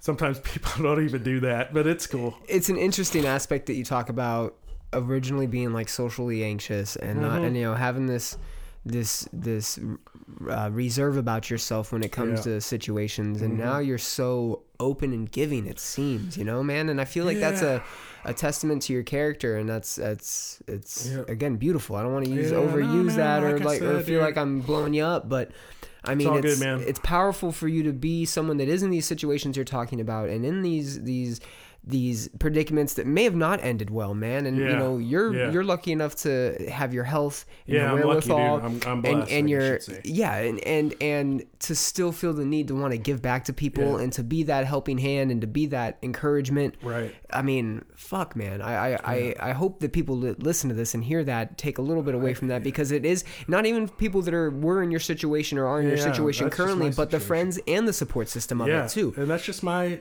story, man, or my history. I'm not a good, super good storyteller. I could tell you some fucking stories though, but uh, but yeah, man, that's um, when I said way back when, when I I feel like I lived and died. That that's what I meant is that I'm a, I'm like a I'm the same person, but this is all new, so it's so different from. It really is like I've lived two lives, man. That's all I, all I can describe it as, and in my past life, uh, I wasn't a bad person, man. I've always been giving. I've always it, that got me taken advantage of. Sometimes it's all good, but uh, That's what I was going to I was always I was to. always, but you know, even being antisocial, I didn't want to get fucked up by myself. And you know, even when I'd go to the bar, I'm the kind of person who would be like, I'm fucked up, so I went to a pu- how do you leave a punk club with a two hundred dollar tab? I don't know. I fucking do it. it's like beers are like two dollars, you know. but I'm like, yeah, everyone gets some, and then I'm giving the fucking bartender fifty dollar tip, and man. uh, you know that's The just boundaries, that's I- I- boundaries, I- there's something to that, man. Like I said, it's it, it, there is a result from that. It's like you know maybe I feel good about myself or I feel some ego. It's um, in those situations. Um, but yeah, that's that that that whole life of of um, being somewhat selfish, or, or I guess you'd say somewhat self obsessed or self centered. You know, yeah, yeah, of like not really. Or you know, I did consider how my behaviors hurt other people, but I, I wasn't necessarily in a position to do anything about it or make a change. You know, like my family wasn't happy that I was getting fucked up, but I didn't know a way out. And uh, Um, I mean, that's a crippling effect of the Yeah, yeah, addiction yeah. itself, though. You know, and I, yeah, talking to my sister about that, and she's like, I I knew you guys, knew, you know, she tried Yeah. keeping it from us, and th- those heartfelt conversations where she's like, I didn't really. It's not that I didn't care. It's just like I didn't have a way to really go about. You go, don't You didn't know know. how I to don't- I live. don't know any other your, way. Your your your quote of you didn't know how to live is is impactful. But then also you said that you were open to direction.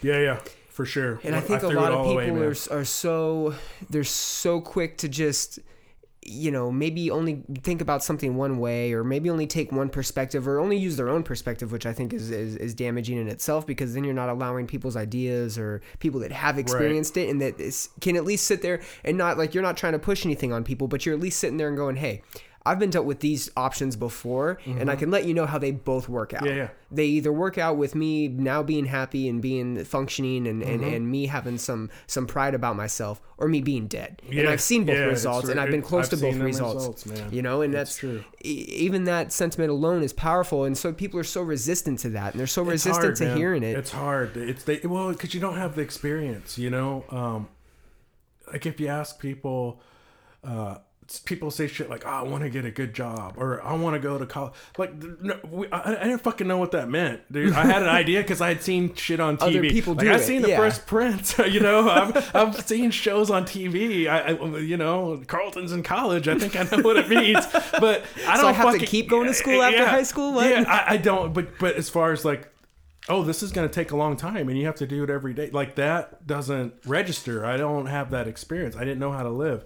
I didn't know how to do anything. And uh, you only my only frame of reference was things that I had seen on TV or something that I'd heard. And I'd heard a lot of bullshit, you know what I mean? And so it was really learning how to live from the beginning, um, even to the basics things of like learn base i think basic but maybe not but you know learning how to care about people and care about yourself um some people are fortunate enough man that they grow up with that they they, they, they that was built into them. They don't have to learn it. They they learned it by experience It's a different kind of it's a different too, kind of different type it's of not a book learning it's not No. it's not it's different than not having an education it's i mean it is an education but it's an education of self and of like Yeah. feelings Yeah, and a hard. lot of people don't know how to express They their don't know. feelings in a healthy way healthy, in a normal way in a constructive way a lot of people and then how are they expected to teach a child that you know Yeah. how are they expected to teach a young justin Everyone's especially when everybody can, in your family you said that it was Yeah. rampant you know Yeah, people yeah, yeah. you had people locked up you had people in your family die od Yeah. who, who the fuck is a guiding light for you Yeah, yeah, man. like I just like it's a what you're saying is true. Like being a dad, I didn't know nothing about that, dude. Um, uh, I can only didn't- imagine. You know, so and you know, I never. This isn't about poor me because it, it is what it is. You know, if my dad wouldn't have killed himself, I probably would have fucking killed him. Uh, he wasn't like the greatest person in the world as far as his behaviors. You know, he's an abuser, beat my mom, that kind of shit. Uh, no I doubt, no doubt, dude. too. No I doubt, I would put that, too. No doubt, I would have put him in the fucking grave. That's just the way I am. They don't hurt people I care about. I, I don't have, like I said, I don't have I'm all or nothing kind of person. So if we're going to the all, um, you probably ain't getting up again. That's just the way it's gonna be. You know, that's probably what would have happened. So maybe in some ways he he he he he did something for me. He saved me in some ways. But as far as like um I'm not trying to sound like a tough guy. Either, No, but no, it- no, it's no, just no, the but I reality get of it, the I get it, situation. yeah. And uh, but as far as like, you know, when I have my own kids and like they have, I I, I don't I I do anything I can for them, you know. So they have anything they want, they get. Man, they have Christmas, they have birthdays, they have. You know, my daughter, she learned she got a license. I bought her a car. No one ever fucking bought me a car, man. Uh, you know, this is material shit. Like I said, even today, it's hard for me to frame things in a non-material way. But um, but yeah, is is.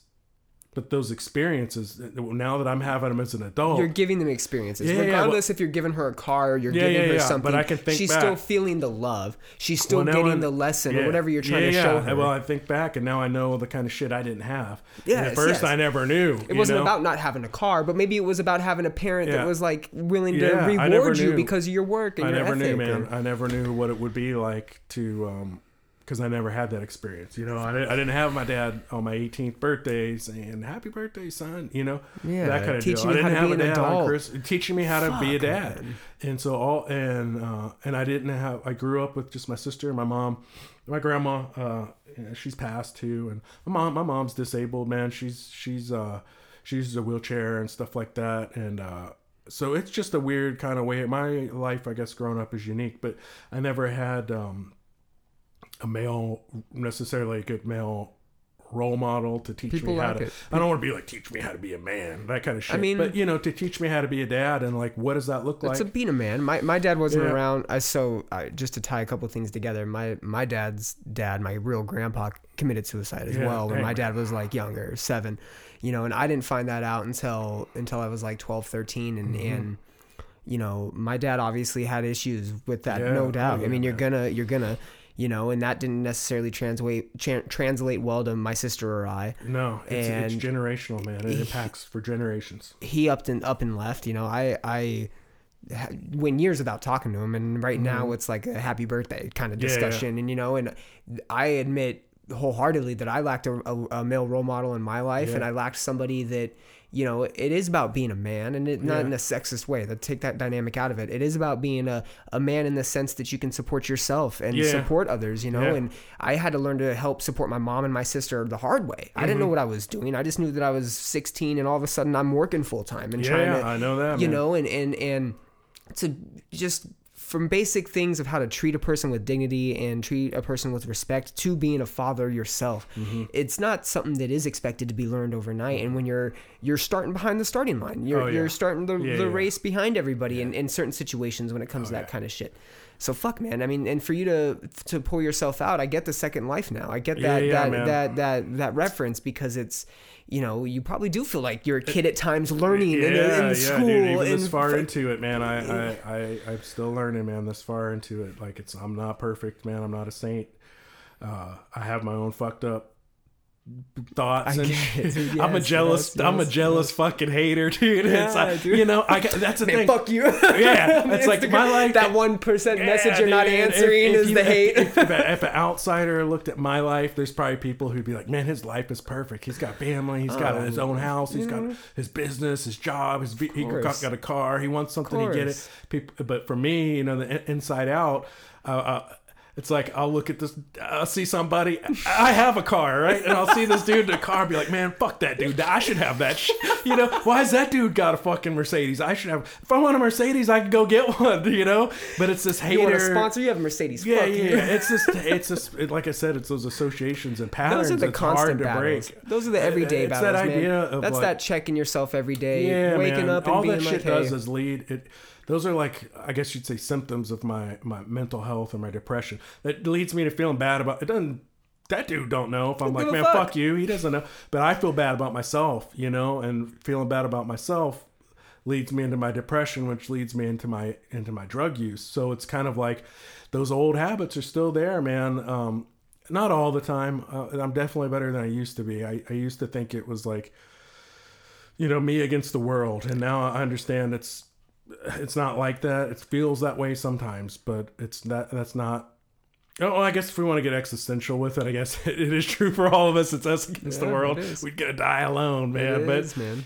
but um, but you know, as far as having a hater attitude towards the world, it's it's not like that as much anymore. You know, You're also never. I feel like people have the perception that it's one day everything is gonna be perfect. Yeah. One day everything is gonna all line shit. up, and one Ain't thing, one day everything's gonna be in this perfect connect the dot scenario, and it's gonna be Mm-hmm. point A to point Z.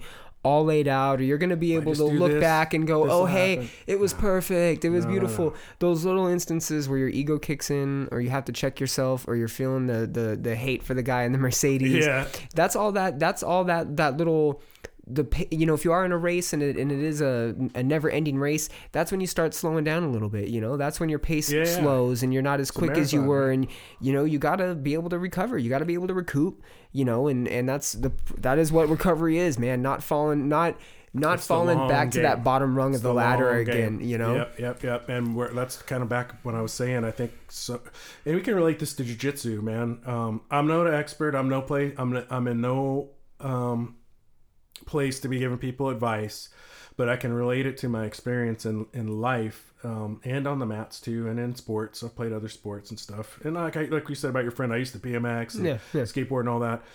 And um, so much of us uh, our mentality man is uh, we're we're so focused on the short game you know like that if i didn't do this today I'm a fucking loser, and it's like, dude, this is a long, the long game, man. This is about showing up, and, and with with the belief that you know it might not look the uh, uh, uh, there is no end, but um, just the, the the freedom to know, you know, it might not look the way I, I think it's going to look down the road. But I'm going to show up every day and just There's keep doing it. I'm just going to sure. keep, and yeah, and we can set milestones, set small goals. That's great. But uh, I see it a lot, dude. You probably see it too. People come into the gym and it's like, it's like day one. they're like, I'm gonna be, a, I'm gonna fucking win Abu Dhabi. It's like, well, you never grappled in your life. You're fucking 33 and it's your first day on the gym. I don't think that's gonna happen, buddy. But hey, you do you.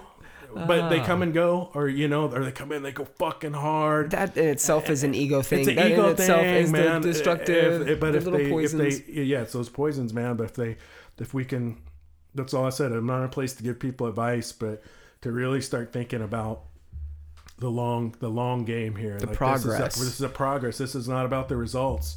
The results are going to happen, but um, it- it's about the process and it's about um, making the change and the you're gonna get better. necessary. You're gonna get better. You just got to keep doing it. There's the saying: if you, you you can try something and suck at it, Yeah. and if you just stay at it every single day, you're at least gonna get better at sucking. Yeah, you get right? better at sucking. I'm more get- comfortable with it. Hey, man, I, I ain't gonna lie. I fucking tapped to position like three times in my life, and I'm. This is me making ego excuses. It was. This is why. It was my buddy who's fucking big and strong, and he's done judo forever, and and and it it's humbling, dude, and it's not doesn't feel good suffocating feeling. to be having a fucking dude with incredible top pressure smashing you north south and you're like I, I just got to tap here and some people even myself man it's a hit to the ego when it, it shouldn't be it's not a big deal we slap and start over You for a small second a think small- to yourself, man, if this was on the have street. happened to me Yeah, but you all to me, I've thought I've done it before too. I, I started at a school in Palm Springs that was just all like or not all, but a lot of big dudes, and I. that's what was frustrating about. You know, we Mm-hmm. talk about it being a process, and as long as every day you get a little bit better at sucking, getting better at sucking is like being comfortable under a 300 Yeah, yeah, guy. Not yeah. just, you know, that's what mean you're gonna comfortable beat their ass. Yeah, or that you're even gonna get out. But as long Get as you're real. like a little bit more comfortable Well, and you're not tapping to it, you know?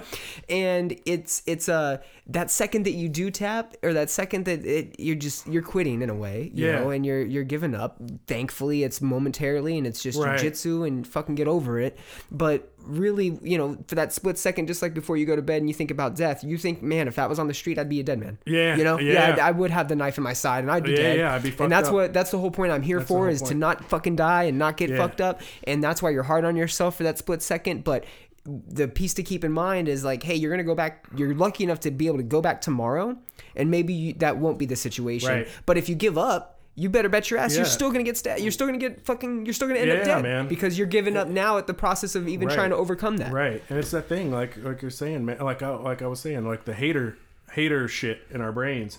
I don't think I'm unique in that aspect where I look at somebody else. And I'm like, fuck, Fuck you. no. I Everybody does that. Everybody I should does have that. what you have. How come the world? How come the fucking world's against me? How come I? You know, how come? How do you got It's a fucking trust fund and I It's a had food thing. stamps, motherfucker? What It's the victim mentality. You know, it's and um, I think people do that in grappling a lot. They look at what someone else has and they think, I should have that too. And it's like, motherfucker, that dude's been coming four times a week for fucking six years, and this is your sixth class. If, if you think you should have what he has, you need to fucking wake up. Guess what? You're probably never going to catch that motherfucker. Because every day you go, he goes. He's six years in front of you, you know? Uh, maybe when y'all are, maybe when he's 64 and you're 56, you'll catch his ass because he fucking got too old. But y'all are both in your prime and he's getting better and you're getting better. Get used to it, man. You're not going to fucking tap that dude. Maybe once.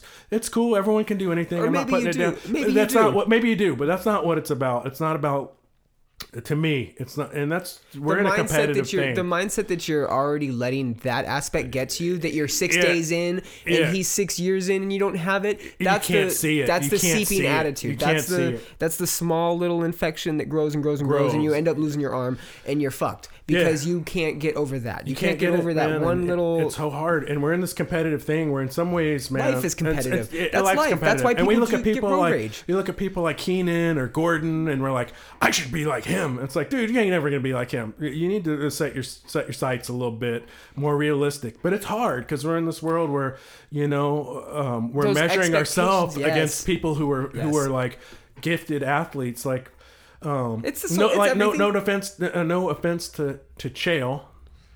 But Chael ain't probably never going to be Jon Jones, even with steroids. He tried it; it didn't work. Yeah. It- there's some people who are, have a genetic gift that we're probably not probably not going to catch them. But even disregard all that. Just think about we're two average guys.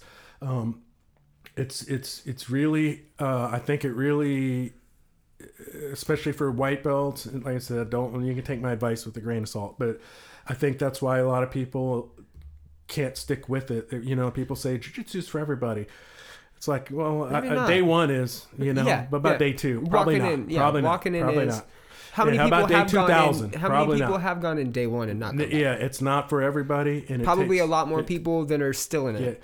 Yeah, it takes with them. something, man, and part of it, I think, is is, is getting that ego. People say, "Oh, kill, your ego." Well, probably not, man. There's a lot of egotistical motherfuckers out here. And guess what? They're winning world titles. It okay? translates to life, man. I think it But- translates to the fact that it, you know, there you can be a white belt in life, and that white belt in life Yeah. mentality is the hey, you know, why does that dude have the Mercedes? Yeah, yeah. Why does this guy have the high paying job? Why should be a does this guy belt. have a trust fund? You know, it's it's you know, we happen to learn the lesson of hey, humility is fucking number one, and like you better understand that. You know, there are levels to jujitsu and to Yeah. MMA, just like there are levels to life, man. Some people life, are man. born into millions and are gonna die with millions, Yeah, they and they're never gonna get their lesson learned. They're never gonna get chin checked. They're never gonna get their fucking their karma. You know, and unfortunately, Yeah, they might even be president one day. And your job isn't to worry about that though. Like understand that your job on the planet isn't to sit there and go, "Oh man, I should have that." Well, you don't. Right, Just you like you don't. said, you don't. This don't. is the hand you're fucking dealt. This is what you Yeah. have to work with, and Yeah. you're that type of attitude, that type of seeping attitude, is what's going to make it to where you're not going to be fulfilled. No, you're man. not going to be never be the end of happy, dude. Never, Yes, never. And, you, and you see dudes, you see dudes. We, we, you know, dudes. I know dudes. We, we, you know, we train with these guys, and they ain't fucking happy, dude. They just want a gold, and they ain't happy. They ain't happy. It ain't good enough, you know. Uh, if it was a gold, at fucking blue belt, well, I should be winning black belt world or whatever it is, you know. Or they win a bronze, or man, they don't even place, dude. They just compete. The guy that doesn't They're get the happy, promotion, you or the guy they that don't does get the get the promotion. promotion. They're not happy. It's never good enough. Nothing's ever good enough. They're never going to be happy, and uh, it's about to me, man. It's about changing um, our perspectives about. Like I said, it's the long game. It's not about what happened today. Um, I That's can deep, tap though, man. today. I can tap. I don't fucking care, dude. I'll tap to white belt. I'll tap to someone on. Uh, I mean, it's not happening that often, but if it did, I'm not gonna say it's gonna feel great and I'm gonna love it. But you know, uh, part of it too is like you don't want to be the best person in the gym either. I want to be getting pushed. I want to be getting fucked up. I, I go, I go to the gym to get destroyed, dude. I don't go to destroy other people. That's the equivalent of somebody having it all, having all the money. I got what I need outside. anywhere. Like you said, there's things I'm not trying to put myself over and be like, oh my, I'm rich and famous, nothing like that. I'm a normal person, but you know, my life is pretty pretty good nowadays as far as what people could expect. If you had those milestones that Mm-hmm. people measure, it's like, okay, well, I, I bought a house. I don't. I'm still paying for it. You know, I have a job. It's a good job. I have a car. It's. I have a relationship. That's a long term relationship. I have kids. I have like these milestones. You know, outside of the gym, and I'm a recovery man, which is above everything else. And I've been through all this shit uh, in life, man. I've I've seen people dying. I've I've um you know, my best friend fucking died at my house, dude. I touched his fucking corpse. All right. Uh, that's deep, right? Tapping to someone at the gym ain't shit. I, I can do that all day, get fucked up. I don't care, man. Um, what makes you appreciate those things what makes you appreciate the fact that you you know and, and like you said it from the outside perspective someone Yeah. may say hey you're living the perfect life but for you to be able to sit back comfortably and say you know i am happy i do have you know i still Mm-hmm. It's hard, struggle i still It's battle hard. every day just like everybody else Yeah. does but you've at least found something that I try to have a balance. Allows I you try to appreciate it. and that's the thing. Like like through the uh, through grappling, and um, it doesn't have to be. I don't even know my future, dude. I don't make any um, big plans. You know what I mean? Uh, we don't know. I might I not mean, wake up tomorrow. You, You're know what I mean? yeah, I don't know if I'll be doing. You have a- I- like right now, dude. I, I have a fucked up finger. Okay, I blew out the tendon rolling with somebody. I took two weeks off. First day back, I fucking blew out my groin. I, you know, I don't know if I'll be grappling in ten years, dude. I'll be fifty something. I might be too fucked up. I don't know. I'm not gonna put put all my eggs in one They have basket. soft classes, bro. They got Yeah, some, yeah, they got I'll, classes just go, I'll, just go I'll one start doing some Aikido shit, you know. Dude, You just always start on, on your side. Always start on your side. Yeah, yeah, that's what I do already. Your only position is your side. I immediately sit, slap, and fall over. You know? don't hurt me. But uh, you know, we don't know, man, and so I can't always put all my eggs in one basket. Where Amen. my whole life is based on not only based on this one thing, but also I have to be something in this thing.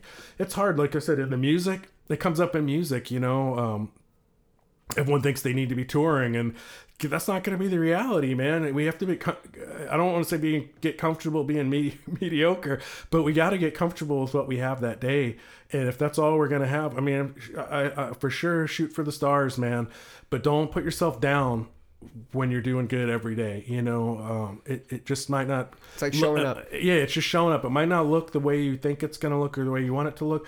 Well, cool. If you don't want anything from it, all of a sudden it got easier, man. Because now the only thing you have to do is show up and try. Um, the results don't matter. And like to me, I don't care about. Man, Is it safe to say Yeah. that your your your philosophy of just showing up Just and showing not up. worrying about the end result Don't worry is about what results. is what allows you to appreciate the in the moment stuff? Yeah, in the moment, dude. That's what it's about, man. To me, it's about like grappling, especially.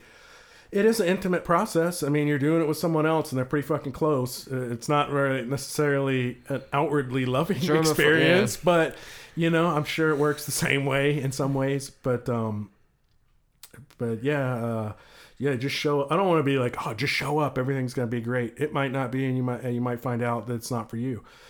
That's cool. No, no shame. But Don't in let, don't life- let shame in life, show up. In life, show up, man. And Just if that means up. going in to your nine to five and working your ass off, if that means yeah. showing up and being there for your kids, yeah, I'm not saying give up and just be like, I don't care what happens. It's not like that. But we we have to be. I think being realistic in the in the in the day to day mundane process of the deal that that I have to I have to be I have to trust in that process, but also I have to to understand that is the process. It's like I don't I don't sign up for college and get my diploma day day two. It's four years or six years, eight years, twelve years for some people, two years, a for others. lifetime for some. It's a lifetime, you know. Um, and that's like anything. There's a start. Maybe there's a finish. Maybe the finish is just the, the, the next start of something else. You know, maybe there's not.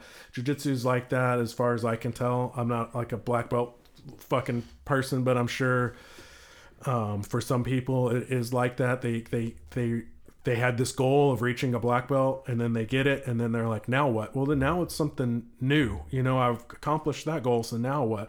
I'll ask i'll ask my coach about it how he feels. I'm sure it's like that for him man. Now, his goals are i don't want to speak for him but i know you know his goals is about the team. It's about helping other people get better. So it's that giving experience. I'm sure he wants to get good. You know he'll he'll do competitions to to show and prove i guess that he, he does what he says you know i don't know if co- competing is necessarily his his um something his passion you know he does it for the team you know and for giving and i think for a lot of people it's probably like that And I think through that showing up process is where you learn the discipline. The effort does pay off, Mm-hmm. you know, because you're you're especially in a situation like yourself, and I think this goes for a lot of people. Someone that has that, hey, I'm I'm learning, Yeah. and I'm not. There's no unnecessary expectations. There's no unnecessary delusions of grandeur. Like you're not, It's hard you to know, you're shit. not going in and you're not going to get the fucking black belt in a week. Like it's just not, you know, Yeah. there's cer- or in the four It's years a or in the five years or for a lot whatever. A lot of people don't get it in ten they don't get it man and the you thing know, is like you it's- said man that goes with everything goes in life. It You're not just gonna fucking get the the house and the family and the money and the retirement and all that. It's it's a, a process, and I think through.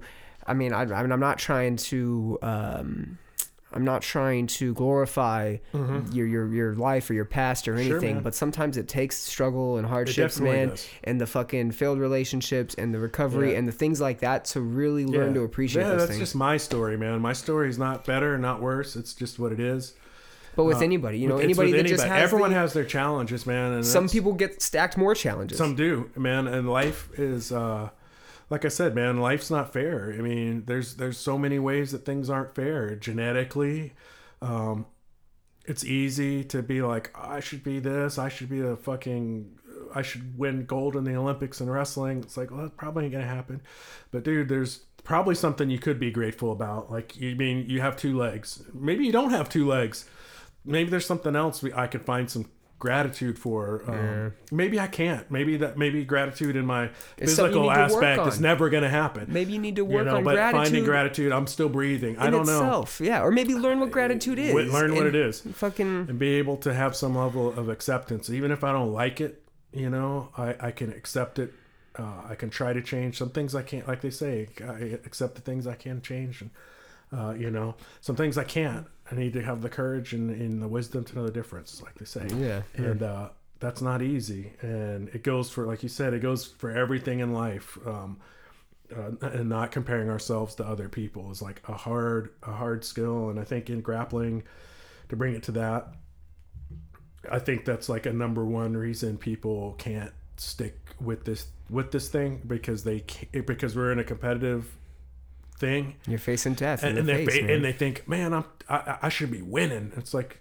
you, you should be training How many you know? people walk around for 30, 40 years and go, I kick his ass. I Oh, kick his everybody, ass, dude. I kick his ass. everybody and you get choked. every dude you get choked Every by someone thinks they can beat smaller than you, everybody. someone that's Yeah, yeah. probably weaker than you, and yet they choke you, and you're a second away from the black. Yeah.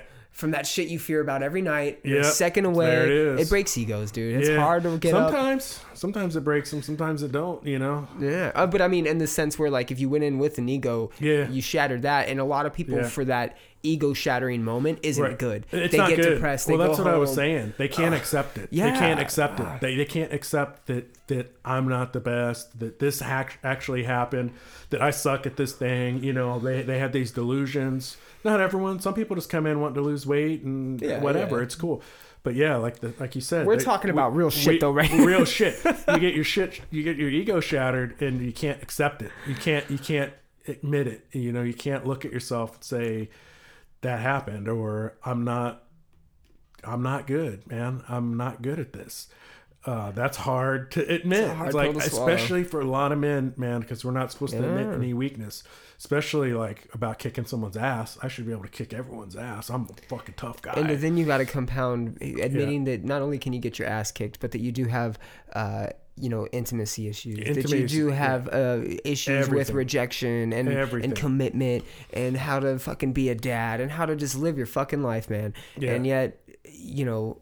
We expect everybody just to fucking work it out and Yeah. everybody to be okay, and yet nobody's got even shit straight. We're an hour and a half in, man. yeah. Did you want? You I want- don't care, man. Like I said, I, I'll get flowing, dude. I, I'll talk I about like whatever you want. I, don't feel like care. this We is a can wrap it beautiful way to end it. Um, Yeah, I, I want I want you back in here for Sure, dude, a uh, a wrestling uh, podcast. Yeah, man, I love wrestling. I'm, uh, y'all can't see me. I'm wearing my AEW. Hey, how was the show? We It's- can talk dude, about it was it. off the fucking chain. I, I went to the first AEW show and um in Washington D.C. I treated myself. I don't treat myself that much, but I flew up to D.C. and went to that show. And the show that happened last week in Austin was even better. Um, I got to meet was their Dustin. weekly dynamite, right? They, Yeah, yeah, Weekly Dynamite. I got to meet Dustin, uh, Dustin Rhodes. I didn't get to talk to him for that long. I didn't ask him for an autograph or anything. I did take my picture, but I was just like, Goldust for anybody that's I curious. was like, thank you, you know, bro, for he's sober too, you know, and he represents that and puts it out there. It's another culture where it's Yeah, hard to be sober. It's hard to be and, sober. man, So I met him and, and just told him thanks for doing what he does. I always thought CM Punk was like a like a you know a man. He's not really straight edge. There's Yeah, no yeah, fucking way. There's no way. And then you realize Yeah. he is, and that's a real hard culture to be fucking straight edging, man. Yeah, man. You're getting injured all the time. You're on the road. It's hard to stay sober on the road for A rock star lifestyle. anybody, Look at fucking know, Ric living Flair. in a hotel. You know, uh, living out of a suitcase. It's hard. Uh, but yeah, man, I love pro wrestling. Um, What do you think's number one right now, AEW or NXT? What do you like uh, more? I- of, of those two, I like uh, I like AEW for sure, man. NXT, no hate on NXT. Uh, I'm not the biggest WWE fan. I do like the NXT. Back in the day, uh, e- ECW was my shit, so I'm all about All that. right, here we go. We're that going, kinda- dude. We're going. so we got to get a. But you know, uh, I, I used to travel and go to the, all the ECW pay per views. You're on the East Coast, yeah, Yeah, so I've been to I've been to ECW Philly shows at the, at Oh, the get the fucking uh, Viking Hall, out. at the ECW arena. oh my god. Yeah, yeah, back in the day, man. uh, So who who, you know, who was the Monday Night War victor for you? This is a uh, conversation the I day, have all the time. Dude. So I did like WCW a lot Yes. just because lucha is my thing too. Okay. So they, you know, they had Psicosis, La Parca. and, Yeah, uh, dude. and then they- Psicosis was a motherfucker. yeah, yeah, and they dude. had, uh, you know, they had Dean Malenko, Chris Benoit, all dudes who had been in through Japan and had been through ECW and stuff, and they're a little more pure uh, as far as wrestling. Um, because they had the NWA guys. The Yeah, NWA, NWA guys, went over, and they, yeah. you know, and I feel like what what the WWF might have lacked in uh in the wrestling aspect, the the the technical aspect of it, they had the Stardom, dude. They had the Stone Cold. Mm-hmm. yeah, they had yeah, the yeah, Rock. yeah, They had I mean, DX. That, they had that the, era was awesome, dude. I'm not gonna lie. That was about the last time I watched WWE or WWF at that point. Um, I fell out right at I- WrestleMania yeah. 20. When, when ECW went out of business, man, that kind of crushed me because that was like a, a cultural thing in yeah, a way, So especially I- for the East Coast. Yeah, man, and I was I was kind of like, We saw it on TNT. Yeah, yeah. We got introduced. So Yeah, yeah. I was in California. I got introduced to ECW. I first picked up a tape, and it had like a, Sa- a Sabu Sandman match. Sandman was my favorite from ECW, and like there was a very there was a very brief moment for like two years where it was on TNT. Yeah, yeah, yeah, for sure. and like t- with bull riding, Yeah, monster yeah, truck bullshit. So it had its And contract. even then, they had like kind of watered it and changed it. Oh yeah, there was bit. like two matches. It was only an hour. Yeah. There was like maybe two matches and a lot of like They had it on basement dialogue. too, yeah,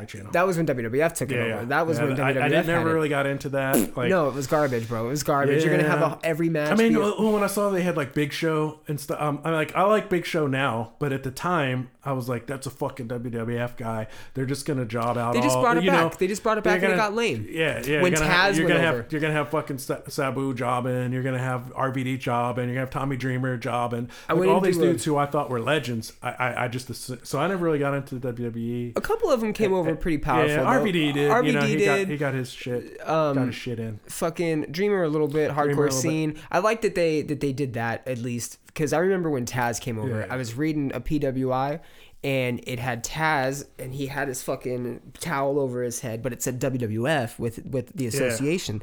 And I was like, no, he's not. He's not with the WWF. And then that's when you learned that that fucking countdown they were doing Yeah. was fucking, you know, the second Yeah. countdown because Jericho had just come over for a bit. Which, dude, I, I to this Yeah. day I think the loudest pop I've ever I've ever witnessed in terms of like the TV spectacle and like how long it, it drew out was when Jericho showed up on Raw. Uh-huh. Yeah, because he was yeah, that yeah. Millennium Countdown, and he fucking showed. And I remember the pop for that, and I was like, holy Yeah, shit! This is the first time badass, a, a man. He's a legend. WCW like staple was came Mm-hmm. over to like a in like that modern era. You know, Yeah, you had had the guys yeah. that had came over and maybe didn't maybe been different characters.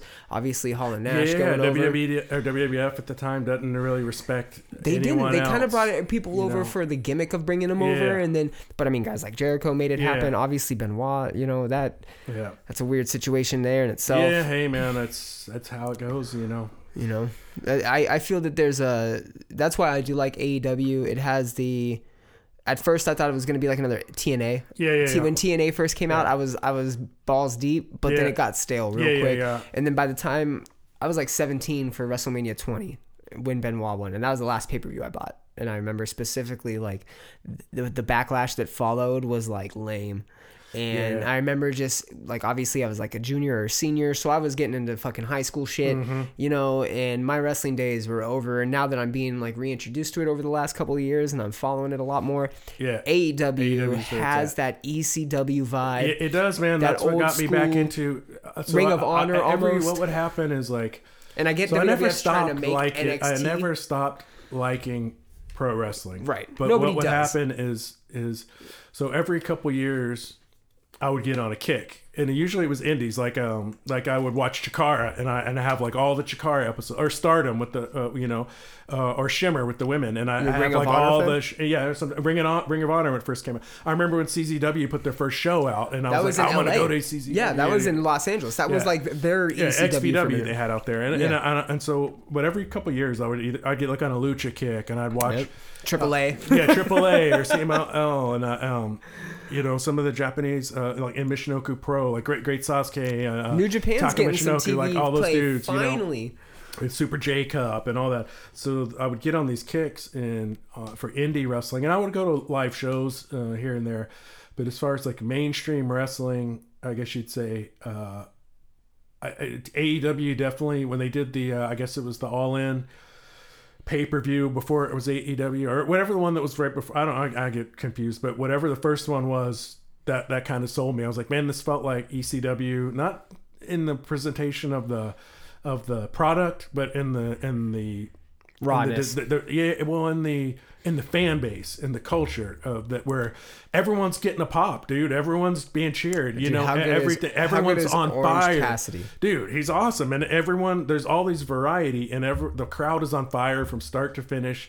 It's about um, not putting yourself over. You know, like you, some of the WWE shows, especially in the It's 90s. about the WWF. Yeah, it's about yeah, the yeah, WWF. Yeah, yeah, yeah. and it, and when the crowd with the chants and the sign, like they took all that shit from ECW, dude. ECW used to have the chants and the signs in the crowd, but when it goes over to WWE, it becomes about the crowd kind of putting themselves over and wanting to be part of the show and.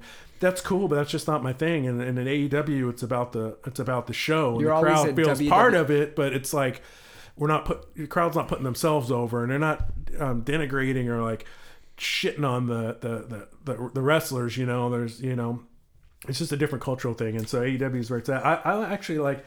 The show I'm really into, man, is the is the NWA Power, dude. I don't know if you watch that Is it on TV? It's on it's on YouTube, dude. It's Oh, okay, it's okay. On, once it's on Tuesday nights. It's free on YouTube, and it's like the old school Jim Crockett Promotions where Dope. they'd have it's a studio show, so they have the little table with the announcer, like back when they used to have Rick. Like you go watch all the classic Ric Flair promos, and he's he's there with like you know um Schiavone or somebody, Yeah. and there and he's and he's it's a it's the studio crowd, and he's cutting these fucking promos. That's the way NWA uh, Power is, where it's like a studio crowd. They have some bleachers and studio, but it's not an arena show. You know, there's a backdrop. Yeah. The crowd's only on one side. Yeah. and it's a, and um they, they got uh, like Thunder Rosa. She's the women's champ. Uh, they got uh, Ricky Starks. Uh, you know, he used to wrestle here in Austin at Inspire Pro. Um, Have you been into the anarchy stuff? I, I. I used to go to Anarchy when it first was coming around. I hadn't been in a while. When I went back in the day, that's when uh, Robert Evans was there. Yeah. Uh, you know, um, who else would be there?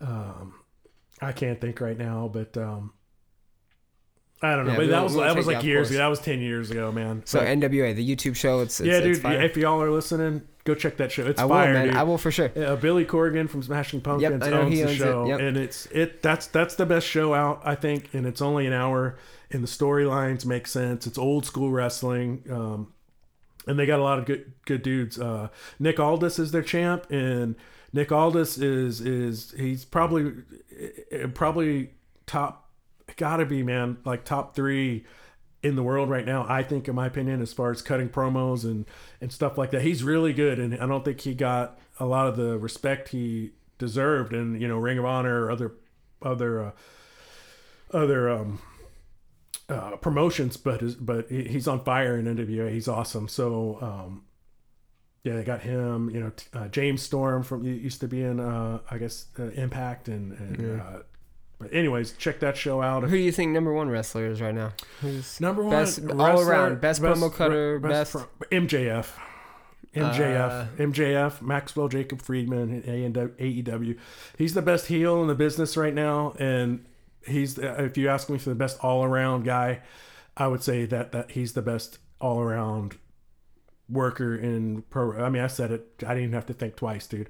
As far as like a dude who's going to be a Jericho, a, Yep. a Ric what I meant, Flair, yeah. a- Yeah, a, Daniel you know, Bryan, Daniel someone that's respected on a MJF, that's the guy, man. That in 20 years he's still going to be, if unless he gets injured or something, or he has other desires, he's going to be a dude that is going to be like a Jericho. Uh, like that guy's that guy's really good. Jericho still kills it, man. Jericho still kills 40, it. whatever he is.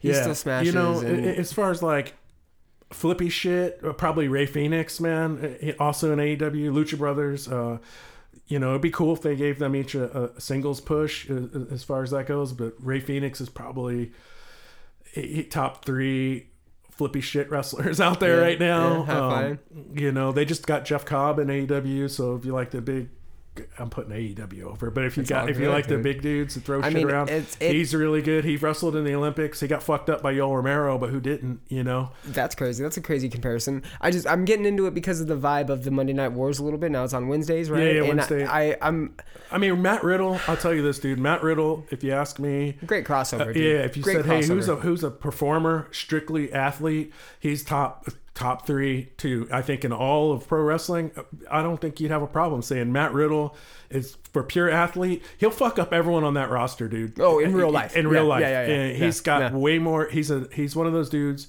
Former mixed martial artist for the a- UFC. is an elite athlete, dude. He's an elite athlete and talent, dude. I mean, he's an awesome wrestler and. A, uh, NXT. I mean, I'm a big Shayna Baszler fan. Um, Dude, uh, she Io Shirai. I mean, my buddy texted me the I like night. the women. like, I'm big on the women wrestlers, but um, my buddy texted me and he's like, Shayna Baszler just fucking bit the back of what's her face's neck, and there's, Yeah. it's disgusting. So I looked it Yeah. up, dude. yeah, I Hey, haven't been watching lately. innovative. It's a little Yeah. innovative, but it's that was a pretty gross thing.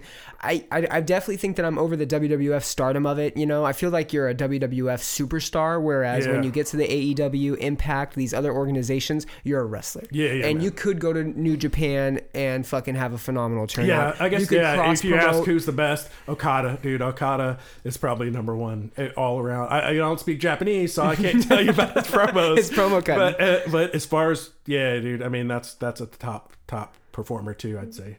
Uh, And Kenny Omega. I mean, I mean, I'm these are generic answers, fan. but if you said, "Hey," I would say, "Yeah, Kenny Omega, It's- Okada." it's solidifying, I uh, think, your wrestling- Matt Riddle's up there. I don't think he gets the respect. You know, um, uh, music. What top bands? Can you give me a couple top bands, quick? I don't know, man. I'm not super into like music no more, man. Far Of all time, though. all, all time. No, not even right now, but I'm Uh, interested because I feel like this is two other two more like if you episodes said, we if can you do. said death metal stuff, I'd probably say Carcass is probably Okay, like, like, like the best metal all around metal band as far that's just my opinion because they had stuff from extreme like grindcore Yeah. to more of a death metal a little more production and then to the later Longevity, shit that is too. They've been around for a more, long, long like, time. yeah there you could even say bands like at the gates or something as far as like impact on a on a genre um you know, uh, entombed stuff like that. As far as metal, What about in the punk world? punk bands. Uh, let me think. I, I mean, if you want to get classic, probably bands like Anti Cimex, Discharge. Uh, you know, of course, bands like Black Flag and stuff. It's not like my most favorite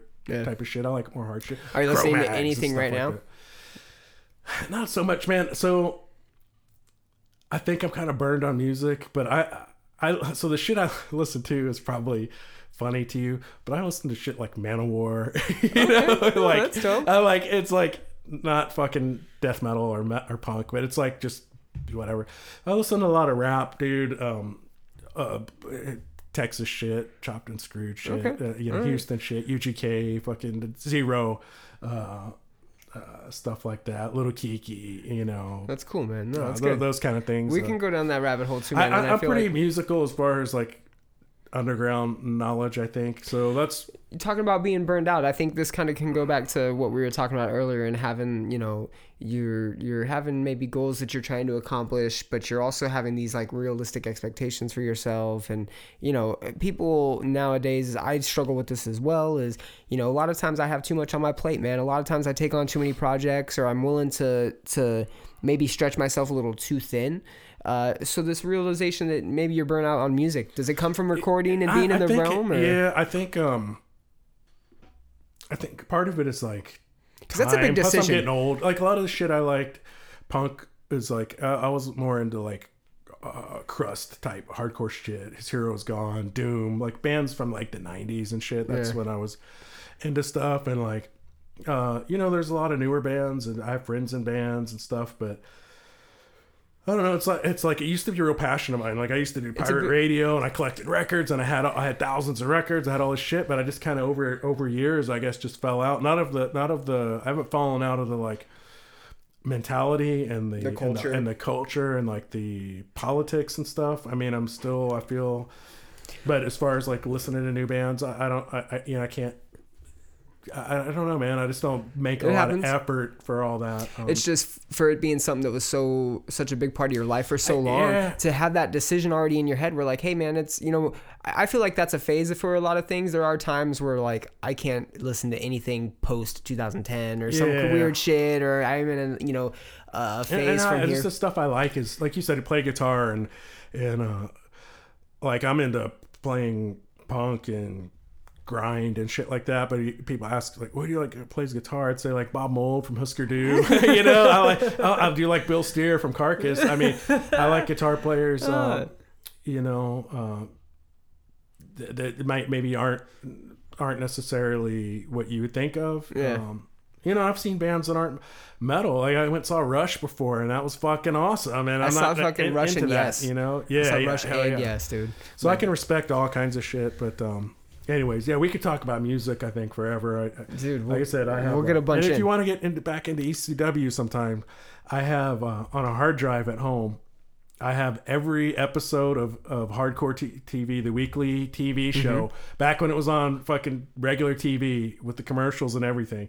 I have every episode of ECW, hundreds of them. I have every pay per view. I have everything they've done. I have all the TNT episodes, all the Dude, stuff. I have might have every to- single We might have to go ECW deep. thing. My buddy Matt is he's he's actually going to be on on Monday. He's coming out here and, and we're going to do an episode. And he's gotten me back into wrestling in a, in a weird way. And it's yeah, man, we have to, man. And we can uh, Yeah. we'll talk right now when we when we wrap this up. And you know, I want to say thank you for coming on, Yeah, man. thanks for having me. I know it's not easy to to come on a platform and and and share your story like that, but I think that what you have to share is very powerful, man. And appreciate what inspired me to to really want to pull the trigger on this and get you in here was that video you did on your Instagram. I appreciate it, man. I appreciate the opportunity. I think it's a message that you know you you wear proud, Justin, and, and that's something that that is is uh, you know I think a lot of people need to hear what you talked about on this, and I think they need to continue to hear it, and I hope that Fight Back brings brings I about so, that, man. you know, and Yeah. fucking I'll shout it from the top of the rooftops, I man. appreciate for, it, man. For And- from now on, because you, you you sold on me, man, and uh, Yep. you want to talk about a good story. I think you have one. I try, you know, it's it is what it is, and and and like I said to anyone out there who listens, if you made it through fucking hour, two hours of Yeah, man, back when you said, "Hey, do you want me to tell you what we're talking about?" I'm like, I don't care. Dude. Just throw the mic, turn it on, we'll be fine. Ah, it couldn't but we, but I, we, I could do this all day long, so I know it gets old because I, I I fucking bounce around from topics. But if you were listening and you appreciated it, you liked it, I, I appreciate you. And if you are um, out there and you're struggling, or you just need someone to talk to, or whatever, for sure. I'm on Facebook. I'm on Instagram. What's your stuff? This is your time to yeah, share it. Yeah, yeah. You'll, you'll just hit me up uh, if you if text is better for you, man. I'll give you my number. I don't I don't care. Is it on the website? I, I don't know if it's on the website.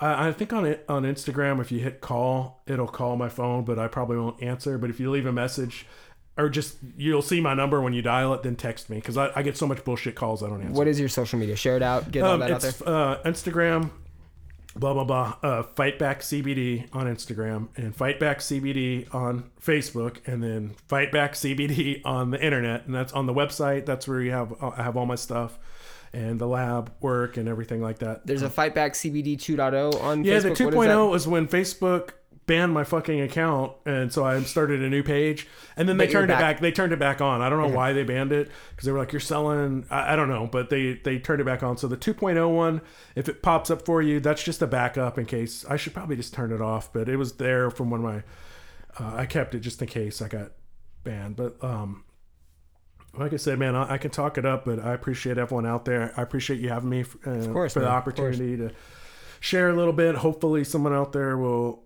if they get something from this, that's great. Um, They definitely will, man. yeah, like I said, if you if if anyone's out there and you need something, you need somebody, I can't promise you that I'll be able to help you or that anything I say is gonna help or be perfect. I can't promise that, but I can promise I'll I'll uh, definitely listen and try my best to give you some support. So Powerful, up. brother. Thank you, man. Appreciate it, dude. Appreciate you, man. Thank you.